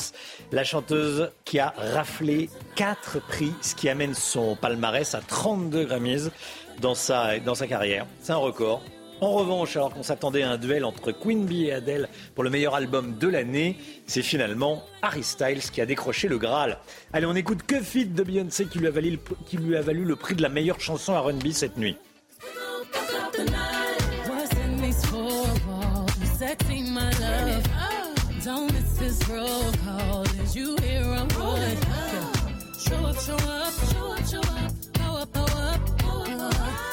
I clean it up. Go where nobody's been. Go where nobody's been. Have you ever had fun like this? Ever had fun? I wanna go missing. I need a prescription. I wanna go higher. Gonna sit on top of you. We gon' fuck up the night. 7h57. Restez bien avec nous dans un instant. Euh, tout sur ce qui s'est passé en Turquie et en Syrie. Euh, séisme de magnitude 7,8 sur l'échelle de Richter. Euh, plusieurs centaines de morts dans les deux pays. Le récit, les images, juste après la météo de Karine Durand. A tout de suite. La météo avec Groupe Verlaine. Installation photovoltaïque pour réduire vos factures d'électricité. Groupe Verlaine, connectons nos énergies. Une belle journée ensoleillée, voilà ce qui vous attend euh, aujourd'hui et ça va continuer comme ça en plus tout au long de la semaine. Le soleil s'impose davantage au cours de l'après-midi grâce à la présence euh, de l'anticyclone. Il n'y a quasiment plus de précipitations, parfois quelques flocons résiduels sur le massif central, les Alpes. Le vent faiblit un petit peu en Méditerranée, mais il reste quand même très fort. Hein, ce vent d'est présent sur la Corse, sur le Var également. Euh, fin de la perturbation aussi sur le Languedoc, les Pyrénées. Un temps plus calme, plus sec, radieux quasiment partout. Les températures températures sont en baisse. On perd 3 degrés en moyenne par rapport à hier. On commence à se rapprocher des moyennes de saison. 8 prévues à Paris, ainsi qu'à Lille ou encore euh, Strasbourg. 9 pour Bayonne, 11 à Bordeaux, 10 sur la pointe bretonne, maximum de 13 pour Ajaccio. Au cours de la journée de demain, prudence quand même du côté du Languedoc, des Cévennes, des Pyrénées-Orientales. On aura encore des chutes de neige à basse altitude, peut-être en abondance sur euh, les Pyrénées, avec un accès euh, difficile parfois aux stations à partir de 5 à 700 mètres. Toujours du vent en Méditerranée, de l'instabilité et de la neige aussi en Corse, partout ailleurs. Très belle journée avec un ciel parfaitement dégagé, des températures qui baissent encore avec de fortes gelées parfois le matin. Au cours de la semaine, on va retrouver ces conditions froides ensoleillé tous les jours entre mercredi et jeudi. On assistera aux deux journées les plus froides de la semaine. Vendredi, petite hausse des températures, mais à nouveau un temps calme, sec et froid une fois de plus. regardez la météo avec Groupe Verlaine. Isolation thermique par l'extérieur avec aide de l'État. Groupe Verlaine, connectons nos énergies. C'est News 7h59. Merci d'être avec nous à la une ce dramatique tremblement de terre cette nuit en Turquie et en Syrie dont on vous parle depuis le début de la matinale. Bien sûr, il y a plusieurs centaines de morts, images et témoignages dans un instant. La réforme des retraites arrive à l'Assemblée nationale. Aujourd'hui, CNews donne la parole aux habitants de Saint-Omer qui se mobilisent particulièrement contre cette réforme. Dans un instant, on sera en direct avec Christophe Ribeiro, employé chez Arc France. Le procès de l'incendiaire présumé de l'immeuble de la rue Erlanger débute aujourd'hui. Un drame qui a fait 10 morts en 2019. La suspecte, atteinte d'importants troubles psychiatriques, sera jugée devant la cour d'assises de Paris. Et tout d'abord, cet euh, incendie dramatique dans l'Aisne à Charlie-sur-Marne. Sept enfants et leur mère sont morts cette nuit dans l'incendie de leur maison, Chana. Hein. Le père de cette famille recomposée, grièvement brûlé, lui a été euh, transféré à l'hôpital. Les enfants, cinq filles et deux garçons, avaient entre 2 et 14 ans. La famille dormait au deuxième étage quand le feu s'est déclaré et c'est un voisin qui a prévenu les pompiers. À la frontière entre la Turquie et la Syrie, euh, un séisme s'est produit, 7,8 sur l'échelle de Richter, voilà pour la magnitude. Le dernier bilan fait état de plus de 400 morts dans les deux pays. De nombreux bâtiments, des dizaines de bâtiments ont été euh, détruits. Les images nous euh, parviennent depuis le début de la, matinale. C'est le tremblement de terre le plus important du pays depuis celui de 1999 qui avait causé la mort de 17 000 personnes. Le tremblement de terre le plus important en Turquie depuis 1999. Clémence Barbier. Cet habitant de Diyarbakir filme l'intérieur de son appartement. Les murs et les meubles tremblent. Cette ville du sud-est de la Turquie vient d'être frappée par un séisme en pleine nuit. C'est toute une zone de plusieurs centaines de kilomètres le long de la frontière entre la Turquie et la Syrie qui a été touchée. Peu après le tremblement de terre d'une magnitude de 7,8 sur l'échelle de Richter, de nombreux immeubles n'ont pas résisté au mouvement de la terre dans les provinces concernées. Malgré les répliques, certains n'hésitent pas à déblayer à main nue pour tenter de les survivants. Alors que le jour se lève, les habitants mesurent l'ampleur des dégâts. Il y a encore des gens coincés sous les décombres. J'ai un ami qui habite un de ces appartements en hauteur. Son enfant a été secouru, sa fille a eu seulement un bras cassé. On va voir ce qui est arrivé à ceux qui habitent les premiers étages. Que Dieu leur permette de guérir vite. Il pleut et il fait froid, ce qui rend le travail des secouristes très difficile dans une zone où habitent dans des conditions précaires de nombreux réfugiés syriens. Les destructions sont considérables. Le ministre de l'Intérieur turc en appelle à la mobilisation de l'aide internationale. Le tremblement de terre a été ressenti jusqu'au Liban. Le bilan provisoire fait état de plus d'une centaine de morts en Turquie et en Syrie. La région est située sur une des zones sismiques les plus actives du monde. Voilà, plus de 400 morts des deux côtés de la frontière entre la Turquie et la, Syrie. À la veille d'une nouvelle journée de mobilisation contre la réforme des retraites, CNews est en direct de Saint-Omer aujourd'hui dans le Pas-de-Calais. Mardi dernier, Saint-Omer a connu la mobilisation la plus importante depuis 1968 avec 4000 manifestants dans la rue. On est en direct avec euh, des travailleurs de Saint-Omer et on est en direct avec Christophe Ribeiro, employé chez Arc France en reconversion. Bonjour Christophe Ribeiro, merci d'être en direct avec nous. Bonjour, merci beaucoup. Alors vous, vous êtes euh, contre la réforme des, retraites. Euh, pourquoi? Expliquez-nous. Ben, je vais bientôt avoir 50 ans. Ça fait 29 ans que je suis employé à Arc France. Et je me dis que d'aller à 64 ans en, faisant le travail que je fais, c'est un peu contraignant. En fait, il y a beaucoup de pénibilité. Et voilà, je ne me, me vois pas à 64 ans encore faire le même travail que je fais actuellement, en fait. Alors Arc, qui connaît quelques difficultés, dont les fours sont arrêtés en ce moment à cause du prix, euh, des prix de, l'énergie, ça devrait euh, reprendre. Il y a des mesures de chômage partiel. Euh, vous avez commencé à travailler à, 21 ans. Vous faites quoi comme métier chez Arc? Je suis conducteur d'équipement industriel. Ça veut dire concrètement, quand on n'est pas dans la partie C'est-à-dire que je conduis une machine qui décore de la vaisselle, en fait qui décore de la vaisselle, d'accord. Voilà, tout à fait. Et ça, c'est un métier que vous faites depuis donc 29 ans, une petite euh, trentaine d'années, vous ne vous voyez pas euh, l'exercer jusqu'à 64 ans? Bah non, c'est un peu. Je, je sens que c'est un peu compliqué. Euh, c'est très difficile. On, porte des charges lourdes. Le, les horaires de travail sont très compliqués. Je fais une semaine matin, une semaine après-midi, une semaine de nuit. Donc on est décalé au niveau sommeil, au niveau repas. Donc c'est pas forcément évident. C'est pas forcément évident. Alors la reconversion, euh, c'est une idée. Ça pourrait peut-être vous permettre de travailler un petit peu plus longtemps. Vous voulez vous, reconvertir dans quoi? Dans l'immobilier?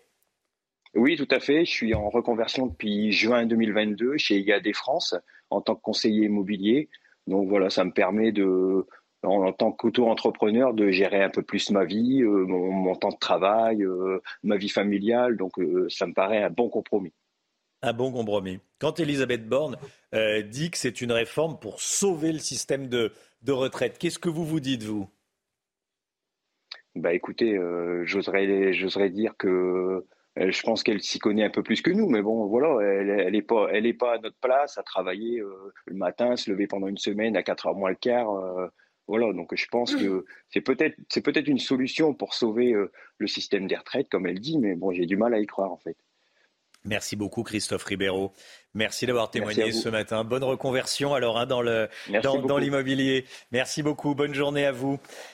Nouvelle journée de mobilisation demain. Selon les informations de CNews, la mobilisation devrait être en légère baisse par rapport aux deux dernières journées, Chana. Hein. oui, entre 900 000 et 1 100 000 personnes sont attendues dans les rues partout en France. Entre 40 et 70 000 manifestants à Paris. Et au total, 190 actions devraient être menées sur le territoire. Et on regarde les prévisions de trafic sur les rails. On commence avec euh, la SNCF, un TGV Inouï et Ouigo sur 2, 3 TER sur 10. Des perturbations également en Ile-de-France, il y en a un. Oui, quasiment un train sur trois sur toutes les lignes de métro. Et puis comptez un RER e A et B sur 2, un RER C euh, sur 3. Vous allez voir s'afficher les autres prévisions pour les autres lignes de RER. Aujourd'hui s'ouvre le procès de l'incendie de la rue Erlanger à Paris. Ce drame avait fait 10 morts dans la nuit du 4 au 5 février 2019, il y a 4 ans. L'incendiaire présumé sera jugé devant la cour d'assises de Paris. Cette femme âgée d'une quarantaine d'années, atteinte d'importants troubles psychiatriques, euh, est suspectée d'avoir mis le feu au deuxième étage de son immeuble après un différend avec un voisin pompier. On a rencontré euh, la mère d'une victime, Pascal. Elle était au téléphone avec sa fille pendant l'incendie. Adèle habitait le huitième étage de l'immeuble. Pascal voulait qu'elle monte sur le toit pour se protéger des flammes, mais les pompiers l'en ont dissuadée. Adèle est morte cette nuit-là, brûlée vive. Alors pendant ce procès, Pascal attend des éclaircissements sur l'intervention des pompiers cette nuit-là. Écoutez. Pourquoi, par exemple, l'accès de secours incendie qui est à l'arrière du bâtiment, donc du côté de l'appartement de Adèle, euh, qui est la cour du lycée Notre-Dame des Oiseaux, qui est un excès pompier royal. À l'époque, il n'y avait même pas le bâtiment actuel de construit. Royal, l'accès. Et on leur a montré trois fois. Et ils n'ont même pas essayé de ralentir le feu à l'arrière du bâtiment par l'accès pompier. Et c'est pas faute de les avoir amenés à, cet accès de secours pendant la nuit, euh, même, pendant que Adèle euh, était encore vivante. Euh, donc, en fait, on attend du procès la réponse aux questions que l'on a posées à X reprises pendant l'instruction on n'a jamais eu de réponse. L'enquête a été pliée, c'est absolument honteux, il y a 10 morts.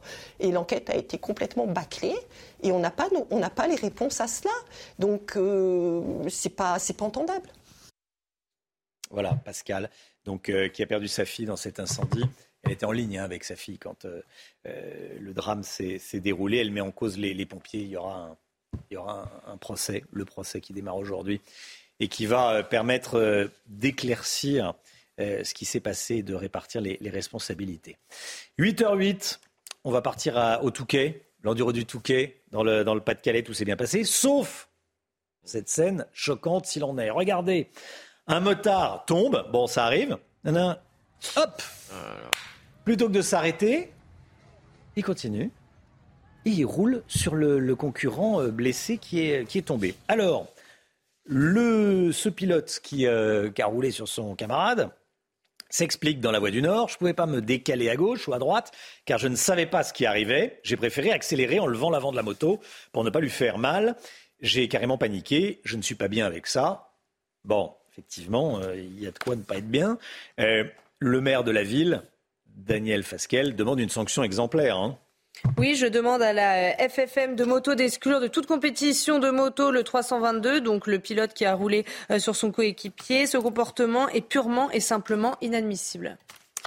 Voilà, bon, euh, effectivement, l'explication est étonnante. Il aurait pu freiner euh, à droite, à gauche, effectivement, mais il y avait aussi la solution de s'arrêter. Mm. Il n'y avait pas que aller à droite ou à gauche, il n'y avait pas que le contournement, il aurait pu s'arrêter. Bon, voilà, c'est ça, c'est son explication. On verra s'il est sanctionné ou pas. On n'est pas des juges, hein. Non. Et puis on peut avoir une pensée pour celui qui est tombé en espérant qu'il aille bien, parce que c'est quand même, en plus d'être tombé, il s'est fait rouler dessus. 8h09, Alexis Corbière, invité de Laurence Ferrari dans un instant. À tout de suite.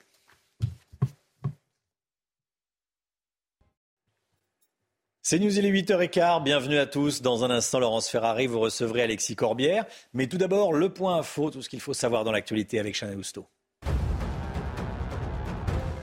Cette information de la nuit, un séisme de magnitude 7,8 a frappé le sud-est de la Turquie au niveau de la frontière syrienne.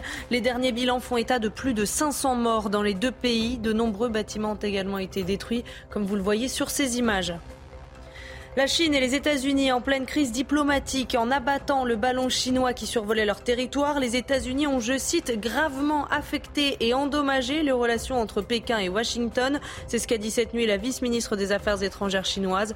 De son côté, le Pentagone accuse toujours Pékin d'espionnage. Aujourd'hui s'ouvre le procès de l'incendie de la rue Erlanger à Paris. Ce drame avait fait 10 euh, morts dans la nuit du 4 au 5 février 2019. L'incendiaire présumé sera jugé devant la cour d'assises de Paris. Cette femme, âgée d'une quarantaine d'années et atteinte d'importants troubles psychiatriques, est suspectée d'avoir mis le feu au deuxième étage de son immeuble après un différend avec un voisin. Laurence, vous recevez ce matin Alexis Corbière. Bonjour Alexis Corbière. Bonjour Laurence. Bienvenue dans la matinale de CNews. C'est aujourd'hui que débute à l'Assemblée nationale l'examen du projet de réforme des retraites. Seulement 11 jours de débat avant que le texte ne parte automatiquement au Sénat et plus de 18 000 amendements de la NUPS, dont 15 000 de la France insoumise. Vous voulez faire obstruction? Vous voulez éviter qu'on aille dans le cœur du débat, qu'on euh, étudie l'article 7, le fameux article 7 Non. Et précisément, je crois que si obstruction il y a, mhm. il vient du gouvernement qui va utiliser une procédure particulière que je ne connaissais pas, que vous sans doute vous ne connaissiez pas, que les Français ne connaissaient pas, parce qu'elle n'avait jamais été utilisée.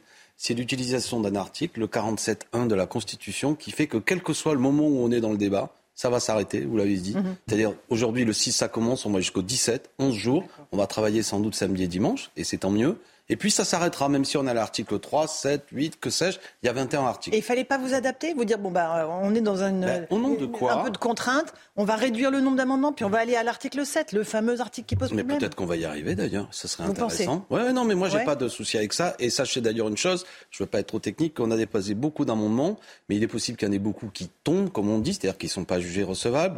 Deuxièmement, il est possible aussi que parfois le gouvernement re-rédige un, article, donc tous les amendements qui sont liés mhm. à cet article tombent. Il est possible que nous-mêmes, il y a des moments, on lâche un peu la bride, si je puis dire, pour aller plus vite, parce que sans doute que nous voudrons insister sur certains articles. Vous avez pointé le fameux, the famous article 7 dans lequel tout se concentre. Notre stratégie, elle n'est pas celle de ne pas discuter des sujets importants.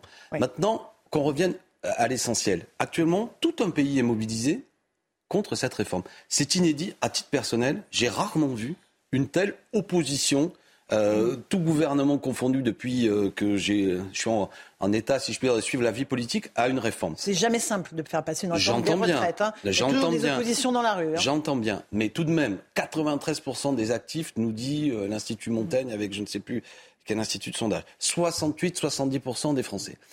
Tout le monde a compris, je veux dire de manière un peu inquiète, qu'il faudrait travailler plus longtemps et tout le monde trouve ça injuste. Donc c'est le moment où le Parlement joue tout son rôle. Moi, je défends le Parlement. Mhm. je, défends le, débat parlementaire pour que les Français, et je pense que c'est news, vous allez aussi suivre ça, je sais que la chaîne parlementaire va le faire, qu'on suive ce débat. Et il n'y a aucune raison que j'aide ceux qui veulent faire travailler les Français plus longtemps dans un débat qui est réduit à 11 jours. Sur un tel sujet, on peut prendre le temps de la discussion. Non, mais est-ce qu'il y a des amendements qui ne sont pas inutiles Je pense à un amendement des Verts pour changer le nom du projet de loi, l'appeler projet de loi contre le temps libre. Mais c'est pas sérieux. Les, Français s'en fichent. Ils veulent qu'on parle de l'âge de départ légal. Mais on va en parler. On Donc va en il faut les faire sauter, ces amendements. je ne sais pas d'ailleurs s'ils seront retenus, mais on va en parler. Rassurez-vous, tous nos amendements ont pour vocation soit de défendre des situations qui sont déjà mm. conquises par les salariés, d'amélioration, soit améliorer aussi le système des retraites. Le problème, le système actuel des retraites, il n'est pas satisfaisant. Ça arrive trop tard et c'est trop peu à l'heure actuelle.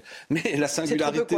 C'est trop, peu, les retraites sont, sont, ah, quand je dis trop tard, trop peu. Trop, trop peu le départ à 64 non, non, ans. Pardon, vous avez, mm. ce que je veux dire, les Français déjà quand on discute avec eux. Alors pas vous, pas moi, si je puis dire, parce que vous et moi, nous avons, enfin je ne vous connais pas assez pour en juger, mais j'ai le sentiment que vous vous réalisez dans votre travail et, mhm, j'en mhm. suis heureux pour vous. Mais pour beaucoup de gens, c'est plus compliqué. Donc les gens se disent mais pourquoi devrais-je muser psychologiquement, muser euh, physiquement? Et puis surtout, euh, c'est quelque chose qui touche quasiment la manière dont on fait vivre. Il y a le temps de la formation, très bien. Il y a le temps du mhm. travail, très bien. Mais la retraite, n'est pas qu'un temps, comment dirais-je, euh, second. C'est important. On va pouvoir se consacrer soit à ses petits-enfants, soit au, associatif, mhm. euh, au, mouvement sportif. je vois dans ma circonscription, mais le mouvement sportif, il est souvent animé par des jeunes retraités. Et paradoxalement, on va prendre les deux meilleures années de la retraite, qui sont ces deux premières années, on va les transformer en les deux pires années de travail. Pourquoi, Pourquoi? les deux pires années? Parce que c'est les plus dures. Parce que souvent, autour de 62, 63, 64, c'est là où on est les plus fatigués. On a le droit de dire qu'au bout on en a ras-le-bol, qu'on est usé, qu'on a mal aux genoux, qu'on a mal aux bras, qu'on a mal à la tête, tout simplement, du bruit euh, que suscite euh, ou qu'on encaisse sur notre lieu de travail. Parce qu'on n'en peut plus et qu'on se dit, bon sang, j'aimerais bien maintenant c'est bon, j'ai travaillé. Mais il y en a qui veulent continuer à bosser. Mais hein. qui continuent. Non, mais qui continuent. Attendez, j'aime. Merci euh, Laurence Lebrun de le dire. Il y a des gens qui aiment le boulot, qui aiment travailler. Mais il n'a jamais été interdit. Non, mais il n'a jamais été interdit de travailler dans aucune réforme. On peut continuer. Après, on accumule. Non, mais on a le sentiment que on accumule certains même de la surcote. font l'éloge de la paresse et de. Alors ça, ça, euh, ça c'est intéressant. Premièrement, c'est intéressant. Je ne vais pas répondre à vous, mais à travers mm. vous, avec ceux qui ont porté ça, je l'ai entendu en commission et même de la part euh, de Monsieur Darmanin. Attention à ce que ce thème de soi-disant ceux qui défendent les conditions de travail des salariés, le droit à la retraite, sont jugés comme des paresseux. C'est une vieille question. Euh, je, suis prof d'histoire et je sais, en, 1936, quand le Front populaire a mis en place notamment le droit au congé payé, il y avait un ministre, un sous-secrétaire, Léo Lagrange, qui s'occupait des loisirs, qui était par l'extrême droite et la droite traité comme le ministre de la paresse. Depuis toujours, quand nous, le peuple, on veut avoir de meilleures conditions de travail, de temps de repos, on est jugé comme paresseux c'est pas le droit à la paresse. C'est pas la paresse que de dire au bout d'un moment quand on a un certain âge, qu'on a beaucoup travaillé, et qu'on a fait un métier qu'on peut faire autre chose qui est, qui est encore du travail, mais qui n'est pas du temps marchandisé. Parce que faire vivre un club sportif, faire vivre une association, s'occuper de ses petits-enfants, qui permet à ce que euh, nos enfants puissent travailler, etc. C'est utile socialement, mais c'est pas rémunéré. Donc c'est pas de la paresse. Et je termine là-dessus, c'est mhm. extrêmement péjoratif. Et c'est une forme de mépris, de mépris social quand des gens disent bouh, on considère qu'au bout d'un moment, on a droit à ce moment particulier de la vie qui est ce droit à la retraite et on ne veut pas qu'on soit usé. Le, temps à la retraite, il se réduit. Sous M. Sarkozy, 2010, 25 années et demie de retraite en moyenne à partir du moment où ça se déclenchait jusqu'à la mort. C'est passé aujourd'hui à 24 ans et on estime qu'avec cette réforme de retraite, ce sera seulement 23 ans. Ces deux années et demie depuis 2010, c'est il n'y a pas longtemps, c'était il y a 13 ans. C'est des années volées, c'est des années précieuses. Ça s'achète pas, vous savez, tout s'achète dans ce pays, sauf une chose, la durée de vie. Et l'allongement de la durée de la vie, vous ne la prenez pas en compte? Ben, vous savez qu'elle stagne depuis des années. Stagne, Et si elle s'est améliorée, l'allongement de la durée de la vie, c'est précisément lié au fait, sur ces dernières années, du fait qu'on travaillait moins. C'est toujours ça. Vous savez, depuis le siècle dernier, si les gens meurent plus euh, tard, entre guillemets, c'est parce que les conditions de travail se sont améliorées, c'est parce que l'usure au travail était moindre, parce qu'il y a un droit à la retraite et un droit à la santé. C'est pas deux mondes différents, hein. mais par contre, la productivité, elle a augmenté des Français. On produit plus de richesses. Mais l'usure aussi au travail. Regardez les études. hein. Ne croyez pas que le travail, enfin, vous le savez, mais le travail n'est est- pas cette espèce de, de paradis qu'on veut nous faire croire. J'ai entendu certains, euh, parfois du gouvernement, nous expliquer qu'aujourd'hui, il y aurait des exosquelettes pour les déménageurs. Vous avez déjà vu un déménageur qui travaille avec un exosquelette? Moi, je vois des types, c'est souvent des hommes, qui font ça à bout de bras et qui en ont plein le dos. Ils nous expliquaient que les carleurs travaillent tous aujourd'hui avec des genouillères, des techniques. On en a entendu un, Bah, un il y a quelques instants Excellent témoignage. Métier de carreleur, à genoux, on se fait mal, Mm. mal au dos. Et à juste raison, les gens sont pas des feignants quand ils disent j'ai 55 ans, 56, 57, j'ai pas envie de tirer plus. Et d'ores et déjà, la situation était rude. L'alourdir encore plus, c'est intolérable. Un mot de la Première ministre Elisabeth Borne qui a dévoilé hier quelques concessions euh, qu'elle va faire notamment sur les carrières longues, l'index senior ou la clause de revoyure. Est-ce que ça va suffisamment loin ou est-ce que c'est uniquement en direction des républicains, donc de la droite, pour que la droite vote le texte? Si c'est en direction des Républicains, je dirais caramba encore raté, hein, parce que j'ai vu que les Républicains, du moins les figures parlementaires, M. Pradier, M. Dumont, qui sont euh, les moins favorables, si je puis dire, à, à éventuellement voter cette réforme, ont dit il n'y a pas le compte. Parce qu'en vérité, c'est un peu technique, mais il y a un tour de passe-passe. Pour ceux qui ont travaillé, commencé à travailler Oui, mais tôt. pour déclencher ce qu'on appelle le 43 dispositif carrière longue, il Mhm. faudrait avoir au moins 5 trimestres avant euh, 20 ou 21 ans. Et elle, ce qu'elle dit, ça n'est pas le cas. Donc en vérité, les gens ne gagnent strictement rien. Et à juste raison, ces parlementaires de droite, je trouve, ont raison. Et sans doute que ça démontre quoi Qu'il y a aussi, pour l'homme de gauche que je suis, un électorat populaire de droite qui vote à droite, et je ne, le- je ne suis pas d'accord, mais qui, évidemment, travaille dur aussi et qui n'approuve pas ça. Et ces gens, ils existent. Et je comprends qu'ils se tournent vers leurs leurs députés pour dire, mais vous n'allez pas voter quelque chose qui dégrade encore plus nos conditions de travail. Donc les LR sont partagés évidemment sur Bah cette oui, question. alors c'est intéressant parce que ça nous montre un sujet qui est au-delà du sujet social qu'on a abordé, le sujet démocratique. C'est-à-dire que j'ai le sentiment, non seulement les études d'opinion nous le démontrent, qu'il y a vraiment deux tiers des Français, voire plus, qui sont opposés. Mais même d'un point de vue des formes euh, de la démocratie euh, telle qu'elle est aujourd'hui organisée, il n'y aura peut-être même pas de majorité au sein de l'Assemblée nationale. Et je reviens à l'introduction de notre échange. La procédure utilisée par la Première ministre ouvre la possibilité que même s'il n'y a pas de majorité à l'Assemblée, paf, article 47.1, et la discussion s'arrêtera et ça pourra être imposé par ordonnance. Ce n'est pas tolérable. J'invite les Français à rester républicains et à dire la République, c'est la démocratie, c'est la souveraineté du peuple. Et quand un gouvernement veut imposer au peuple quelque chose qu'il ne veut pas, alors on n'est peut-être plus en démocratie, ce qui Alors, est assez inquiétant. Pourquoi ne pas poser la question au peuple? Pourquoi ne pas euh, euh, faire voter une motion référendaire? Vous êtes vent debout contre cette réforme et vous n'allez pas voter la motion référendaire au motif que c'est le Rassemblement national qui va la porter. Comment vous allez expliquer ça Alors, à vos électeurs Madame Ferrari, Où est je, la serai- cohérence je serai franc du collier. Je suis face à une difficulté. Mhm. Et vous avez pointé un problème. Nous avons été les premiers à déposer une demande de motion Oui, mais il y a référendaire. eu tirage au sort, monsieur Nous sommes, oui, voilà. Nous étions les plus nombreux et les premiers. Normalement, ça devrait être notre motion référendaire qui donne le ton. c'est Seulement, la présidente de l'Assemblée nationale a utilisé une procédure que je trouve baroque, qui était celle d'un tirage au sort, et c'est le Rassemblement national. Je ne veux pas participer à la confusion à l'heure actuelle, parce que nous sommes dans un moment de confusion et de colère, qui consiste à faire croire que c'est le Rassemblement national qui donnerait le ton de la protestation contre cette réforme, parce qu'en vérité, il dépose très peu d'amendements. donc posture Non, idéologique, Non, de clarté, défendre les intérêts des Français. Vous savez quoi Ah non, on vote pas avec Mais le RN. on verra. D'ailleurs, cet après-midi, nous allons déposer une autre motion et nous verrons, nous demanderons à la présidente de l'Assemblée nationale, notamment avec le groupe Lyotte, si ça peut pas être autour de cette motion que c'est fait. Vous dites idéologie. Je vous prends au mot. Je vous prends au mot. C'est un moment. Non, non, c'est Les un Français, moment. ils attendent que vous les défendiez sur. Eh bien, je le fais, madame. Je manifeste et je pense que ça participe à cela. Et que madame Le Pen, référendaire madame Le Pen n'est pas, elle, pour les manifestations. Et elle dépose très peu d'amendements. Pourquoi, si madame Le Pen est vraiment opposée 71, elle estime que c'est raisonnable. eh ben, moi, j'estime que c'est déraisonnable. Et j'estime que ça aide le gouvernement. Ah, elle a tous les droits. Elle a tous les droits. Mais j'estime qu'elle ne participe pas à la protestation populaire qui, elle, sera efficace. Donc c'est une fausse amie du peuple. Je ne veux pas donner l'impression, parce que c'est tout le jeu à l'heure actuelle qui est fait. Qu'est-ce que c'est que je suis en train d'essayer? Parce que le moment, il est politique. Qu'est-ce que va faire le gouvernement? Dire regardez, Monsieur Corbière, Madame Le Pen, tout ça c'est la même chose. Parce que dans ce pays, il y a une protestation saine aussi contre l'extrême droite. Je veux de la clarté. Je suis dans le camp social, celui du partage des richesses. Ça n'est pas le cas de Madame Le Pen. Je suis pour augmenter les salaires. Ça n'est pas le cas de Madame Le Pen. Je suis pour la retraite à 60 ans, 40 ans de cotisation. Ce n'est pas le cas de Madame Le Pen. Et si je me range derrière le drapeau de Madame Le Pen tout à l'heure pour déposer cette motion référendaire, immédiatement Madame Borne et tous les différents clercs de, cette, Donc vous ne voterez du- pas de la cléricature. Donc vous ne pas non, non. non, non, on verra ce qu'on fait. Mais je dis que nous cherchons à sortir de ce piège qui nous a été tendu, qui est une pure manœuvre de la part des macronistes pour essayer de donner la main à Madame Le Pen, alors que c'est le camp social populaire des syndicats aujourd'hui qui l'a. Je ne participerai pas à la confusion, sinon à la fin personne n'y comprendra rien. Et la seule qui pourrait l'emporter, ce serait l'extrême droite, ce qui serait terrible parce qu'ils sont toujours opposés au droit à la retraite. C'était eux hein, qui critiquaient en 36 Darmanin. déjà le ministère du, de la paresse. Allez, Pardon, vous Gérald. Darmanin s'en est Oui. pris à Jean-Luc Mélenchon, Ah. après vous avoir accusé de bordéliser le pays. Il dit Moi, je ne suis pas de la famille de M. Mélenchon.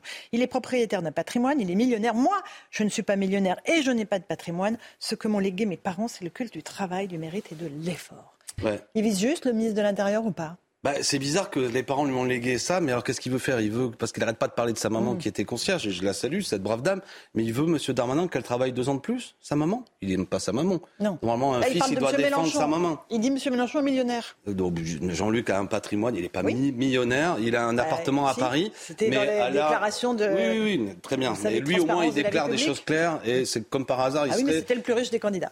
Euh, celui qui a un patrimoine. Non, Bah ça, oui. ça, c'est pas vrai. Madame Ah bah, Pécresse le avait un patrimoine, plus patrimoine, important. patrimoine. Et Madame Pécresse était nettement au-dessus. Il avait d'autres candidats.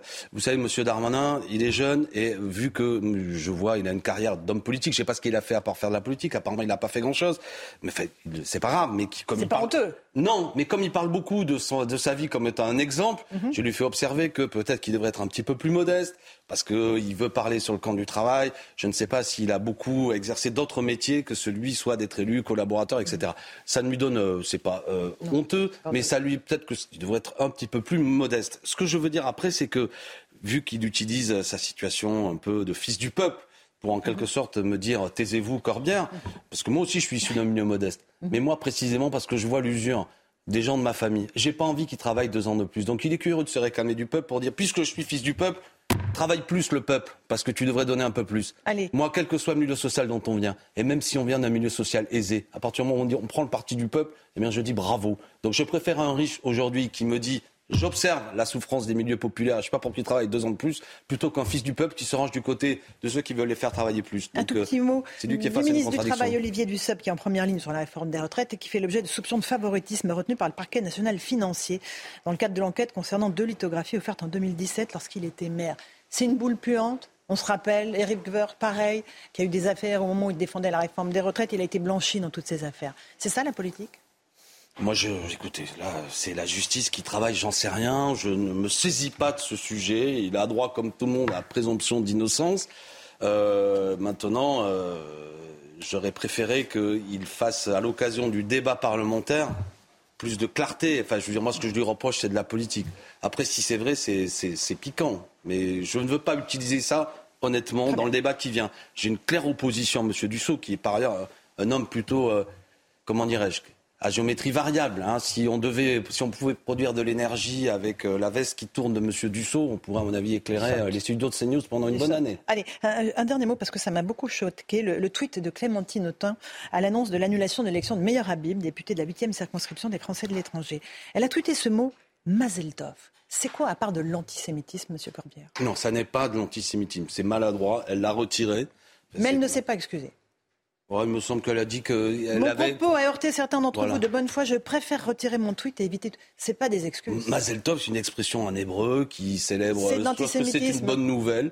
Elle le prenait au mot. Vous savez, souvent, M. Meyer Habib euh, a même Mm. eu des, des propos en hébreu au sein de l'hémicycle et ça n'a rien d'insultant d'utiliser un mot en hébreu. Mais Et si un, honnêtement, député, non, mais attendez, si un député Rassemblement National disait ça à propos d'un un député euh, euh, musulman, disait. euh, Non, non, mais c'est pour ça que. Non, Vous- mais c'est pour ça. Non, mais je, bah, je pense que Clémentine a compris que ce tweet, qui se voulait être une réponse euh, à M. Habib, c'est quoi le- M. Habib a traité ma- Clémentine Non, Autain non, de petite conne, d'accord Non, non, mais ce attendez. que je veux dire, c'est que. Le mot, moi, c'est Mazeltov. voilà. Oui, non, mais le mot est maladroit, doit être retiré. Ça n'emprunte pas en antisémitisme, franchement. Mais c'est maladroit parce qu'effectivement, vous avez pointé exactement ce, que, ce à quoi je voulais arriver. C'est que je ne souhaite pas que. On alors, réduit quelqu'un à sa religion? Oui, On bon, l'essentialise? C'est ce que vous défendez? Oui, enfin, je veux dire, s'il y en a un qui, euh, précisément, Bah non. Monsieur Meyer Habib évoque souvent ses convictions spirituelles, il a tout à fait le droit, elles sont légitimes. Je pense que quand on est parlementaire attaché à la laïcité, on ne doit pas en permanence l'évoquer. Mais ce n'est pas le sujet. Ce tweet n'avait pas lieu d'être, Clémentine l'a retiré. Et effectivement, là, vous avez parfaitement raison, c'est qu'ayons, c'est un peu aussi, on- ça fait quoi ce que je dis sur Monsieur Dussault, un affrontement politique, idée contre idée, mais d'aucune manière, d'aucune manière, d'autres éléments qui doivent être utilisés. Merci. Et par ailleurs, je connais Clémentine Autain qui est depuis Merci. toujours engagée dans la lutte contre l'antisémitisme. Merci beaucoup Alexis Corbière d'être venu ce matin dans la matinale de CNews. À vous Romain Desarmes pour la suite.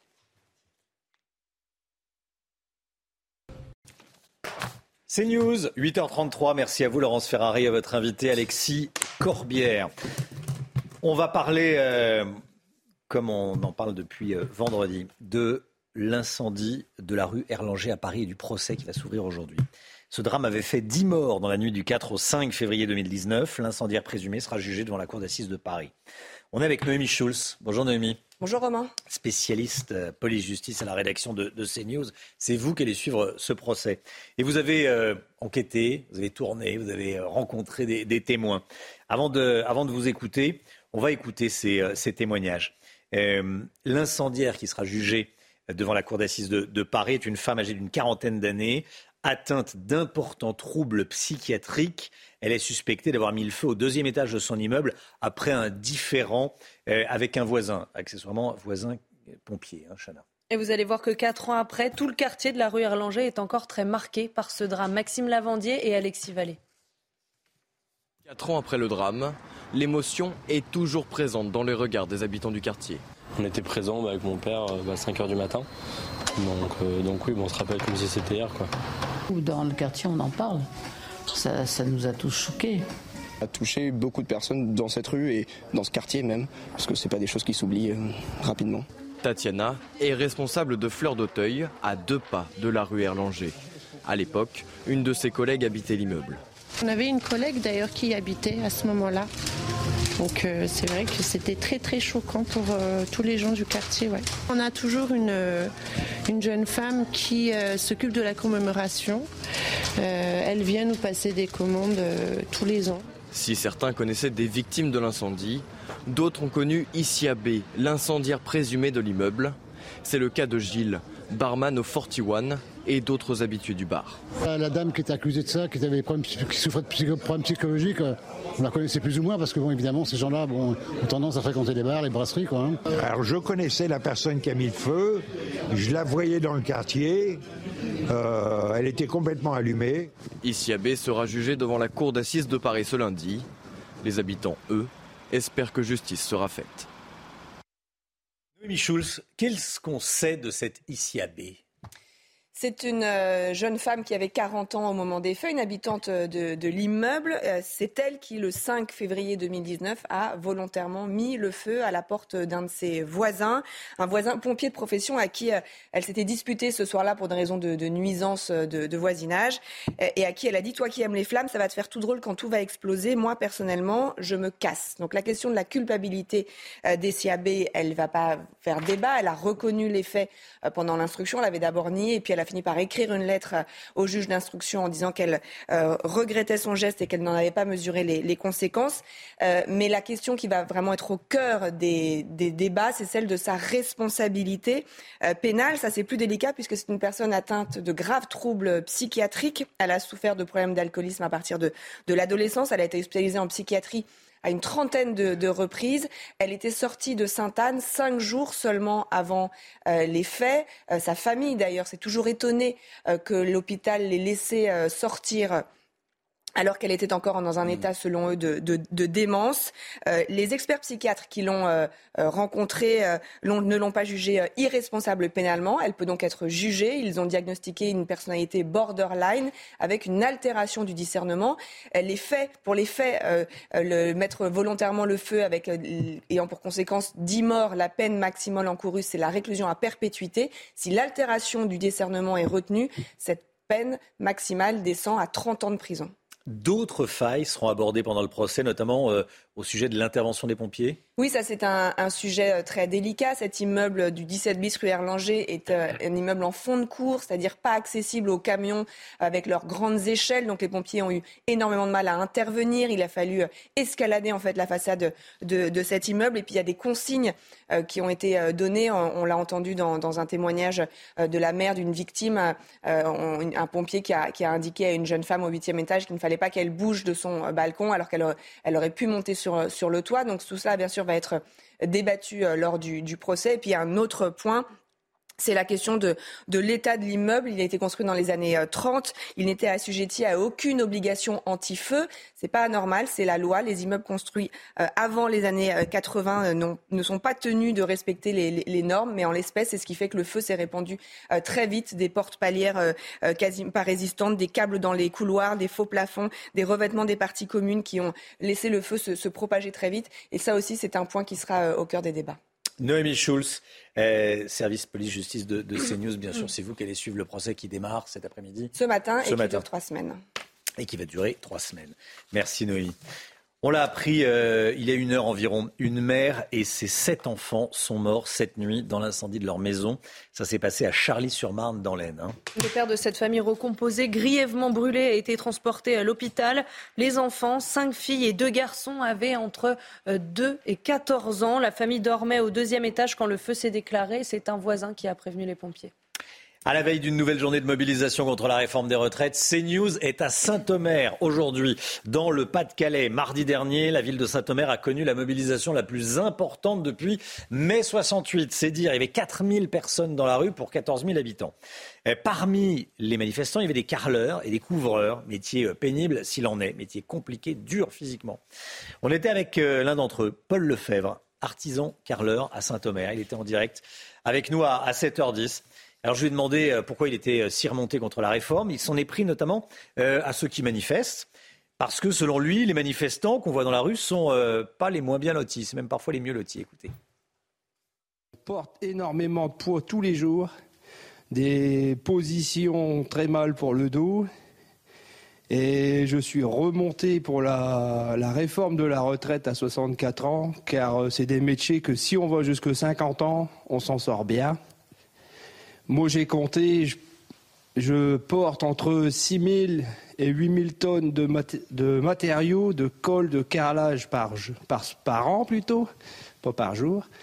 Et je suis remonté contre ça. Je pense que la réforme des retraites, ça devrait être euh, plus allégé pour les artisans, les métiers pénibles. Et on devrait mettre un peu plus les gens en durée plus longue de travail pour les métiers beaucoup plus faciles. Ah oui, c'est-à-dire que, euh, par euh. exemple, vous qui êtes carleur, vous partiriez, allez, à, vous, vous, êtes prêt à partir à quel âge, vous, à la retraite? Bah, si on va jusqu'à 55, euh, c'est bien, maxi 57 ou 58.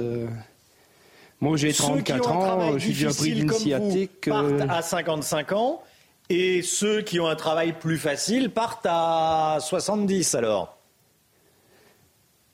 bah ouais, tant qu'à faire, parce que moi je vois à chaque fois les manifestations, les manifestations à la télé, euh, c'est que des gens qui ont tous les avantages. C'est ceux qui partent à 60 ans, voire même moins. Quand on voit la SNCF, ils partent à 55 ans. On voit tous les métiers tranquilles, la DDE et j'en passe. Ça, c'est tous des gens qui peuvent travailler jusqu'à 60, 68, 70 ans facile. Voilà, artisan, carleur, qui était en direct avec nous à, à 7h, euh, à 7h10 et qui, euh, qui, faisait une proposition en direct à 7h10. Hein, vous l'avez mm. entendu. Hein. Il propose que euh, ceux qui ont un métier simple travaillent un petit peu plus que 64 ans et ceux qui ont un métier compliqué, comme lui, physiquement dur, travaillent moins que 64 ans. C'est une proposition qu'il fait et, et, on en parle dans, dans la matinale et toute la journée sur CNews témoignage des habitants de Saint-Omer. Nouvelle journée de mobilisation demain. Euh, la mobilisation devrait être en légère baisse, Chana, selon nos informations. Hein. Oui, entre 900 000 et 1 100 000 personnes sont attendues en France dans les rues, entre 40 et 70 000 manifestants à Paris et au total, 190 actions devraient être menées sur le territoire. Cette information de la nuit, un séisme de 7,8 sur l'échelle de Richter a frappé la Turquie et la Syrie, à la frontière entre la Turquie et la Syrie. Euh, le dernier bilan fait état de plus de 500 morts dans les deux pays. Hein. Alors deux images fortes qu'on voulait vous montrer ce matin dans la matinale. D'abord celle d'un enfant en Syrie, regardez, sorti des décombres euh, par euh, des pompiers syriens. Et puis également de nombreux bâtiments qui ont été détruits en Turquie. Regardez cet immeuble qui s'effondre littéralement en Turquie. C'était voilà des, images prises ce matin. C'est le tremblement de terre le plus important en Turquie depuis celui de 1999 qui avait causé la mort de 17 000 personnes. Voilà, et à l'instant, euh, l'Italie propose à la Turquie l'aide de sa protection civile. Euh, L'Italie qui euh, fait offre d'une aide à la Turquie. Voilà, ça tombe à l'instant. La Chine et les États-Unis en pleine crise diplomatique, en abattant le, le, ballon chinois qui survolait leur territoire. Les États-Unis ont gravement affecté et endommagé les relations entre Pékin et Washington. Eh, c'est ce qu'a dit cette nuit la vice-ministre des Affaires étrangères chinois. Et eh, de son côté, le Pentagone accuse toujours Pékin d'espionnage. Christian Saint-Étienne est l'auteur d'un livre justement sur la guerre entre la, la Chine et les États-Unis. Écoutez ce qu'il nous a dit, il était avec nous à 7h30.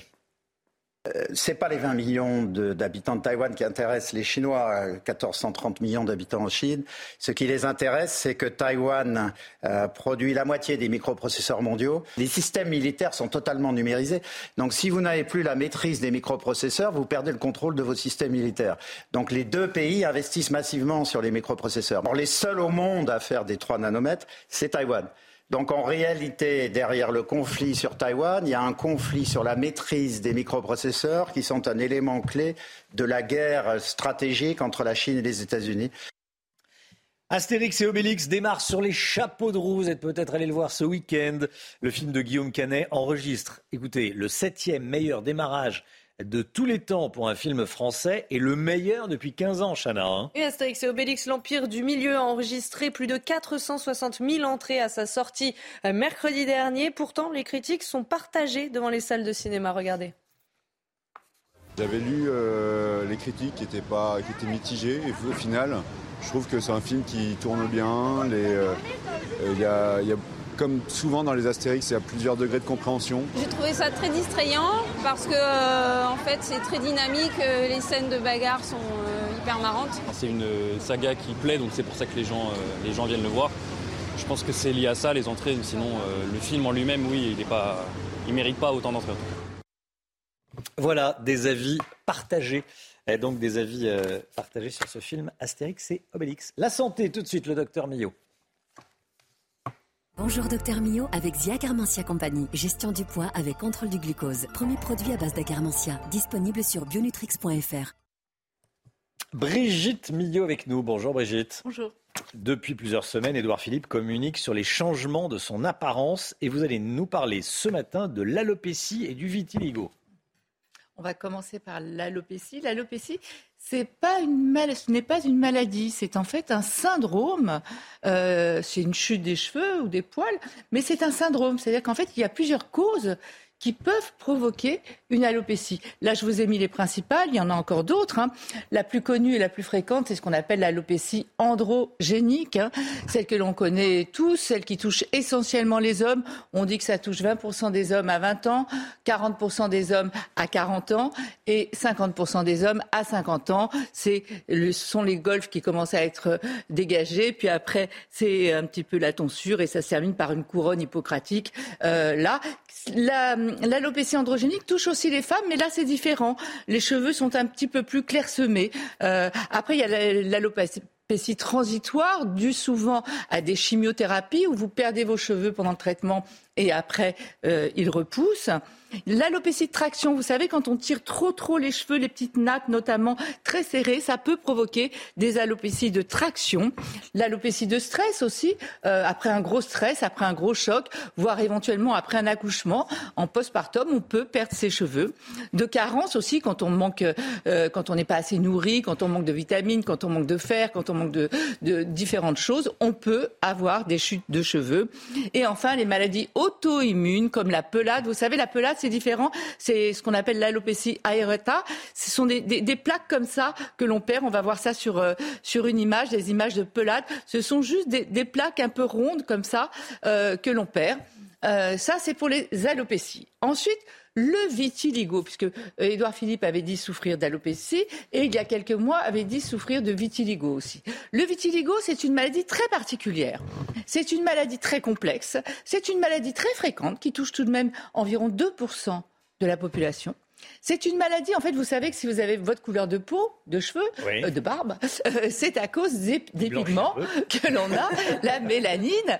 La mélanine, c'est un pigment qui est fabriqué par les mélanocytes. Ce sont des cellules qui se trouvent dans les couches profondes de la peau.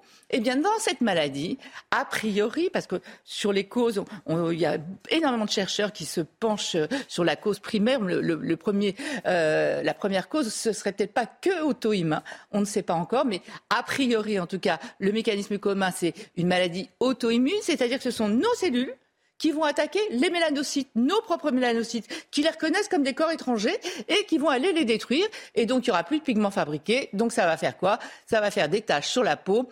Et heureusement, j'allais dire, Attention, quand je dis heureusement, je ne suis pas du tout contente que certaines personnes connues en soient atteintes. Hein. mais euh, ça y est, on commence à en parler. Regardez Nathalie Simon qui montre et qui en parle. Elle en a sur les mains depuis 24 ans, sur les mains, sur les coudes, etc. Elle communique énormément là-dessus et ça, c'est une bonne chose. Bah, Edouard Philippe qui en a parlé aussi, c'est une bonne chose. Des mannequins aussi, on va le voir.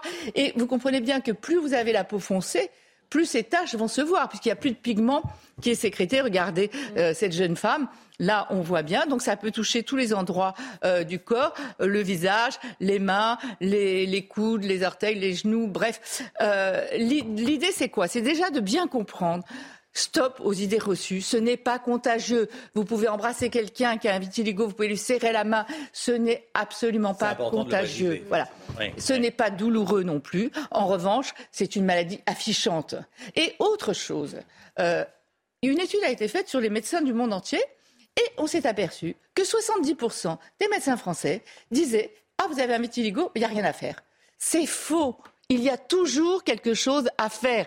Il y a des traitements. Et aussi, contrairement à ce qu'on dit, parce que quand vous avez un vitiligo, non seulement on vous dit qu'il n'y a rien à faire, mais en plus on vous dit de ne pas vous mettre au soleil. Or, c'est faux. on peut, au contraire, ça fait partie des traitements même de s'exposer aux ultraviolets B. On associe souvent ça avec des petites puces de cortisone notamment. les traitements existent. Il y en a en plus de nouveaux qui vont arriver qui sont très efficaces. Donc surtout, renseignez-vous. Il y a une association qui est vraiment euh, très, efficace qui peut vous accompagner. C'est France Vitiligo et c'est vraiment là vous aurez tous les renseignements. L'association française du vitiligo, vous aurez tous les renseignements que vous voulez, mais surtout n'hésitez pas à aller consulter, trouver un médecin et sachez qu'il y a toujours quelque chose à faire. C'était Bonjour Docteur Mio avec Zia Carmentia Compagnie. Gestion du poids avec contrôle du glucose. Premier produit à base d'acarmentia. Disponible sur bionutrix.fr. 9h10, merci d'avoir démarré cette journée avec nous. On se retrouve demain matin dès 5h55, bien sûr, dans un instant. C'est l'heure des pros, le meilleur de la matinale, c'est sur cnews.fr, le replay. À demain, belle journée à vous sur CNews.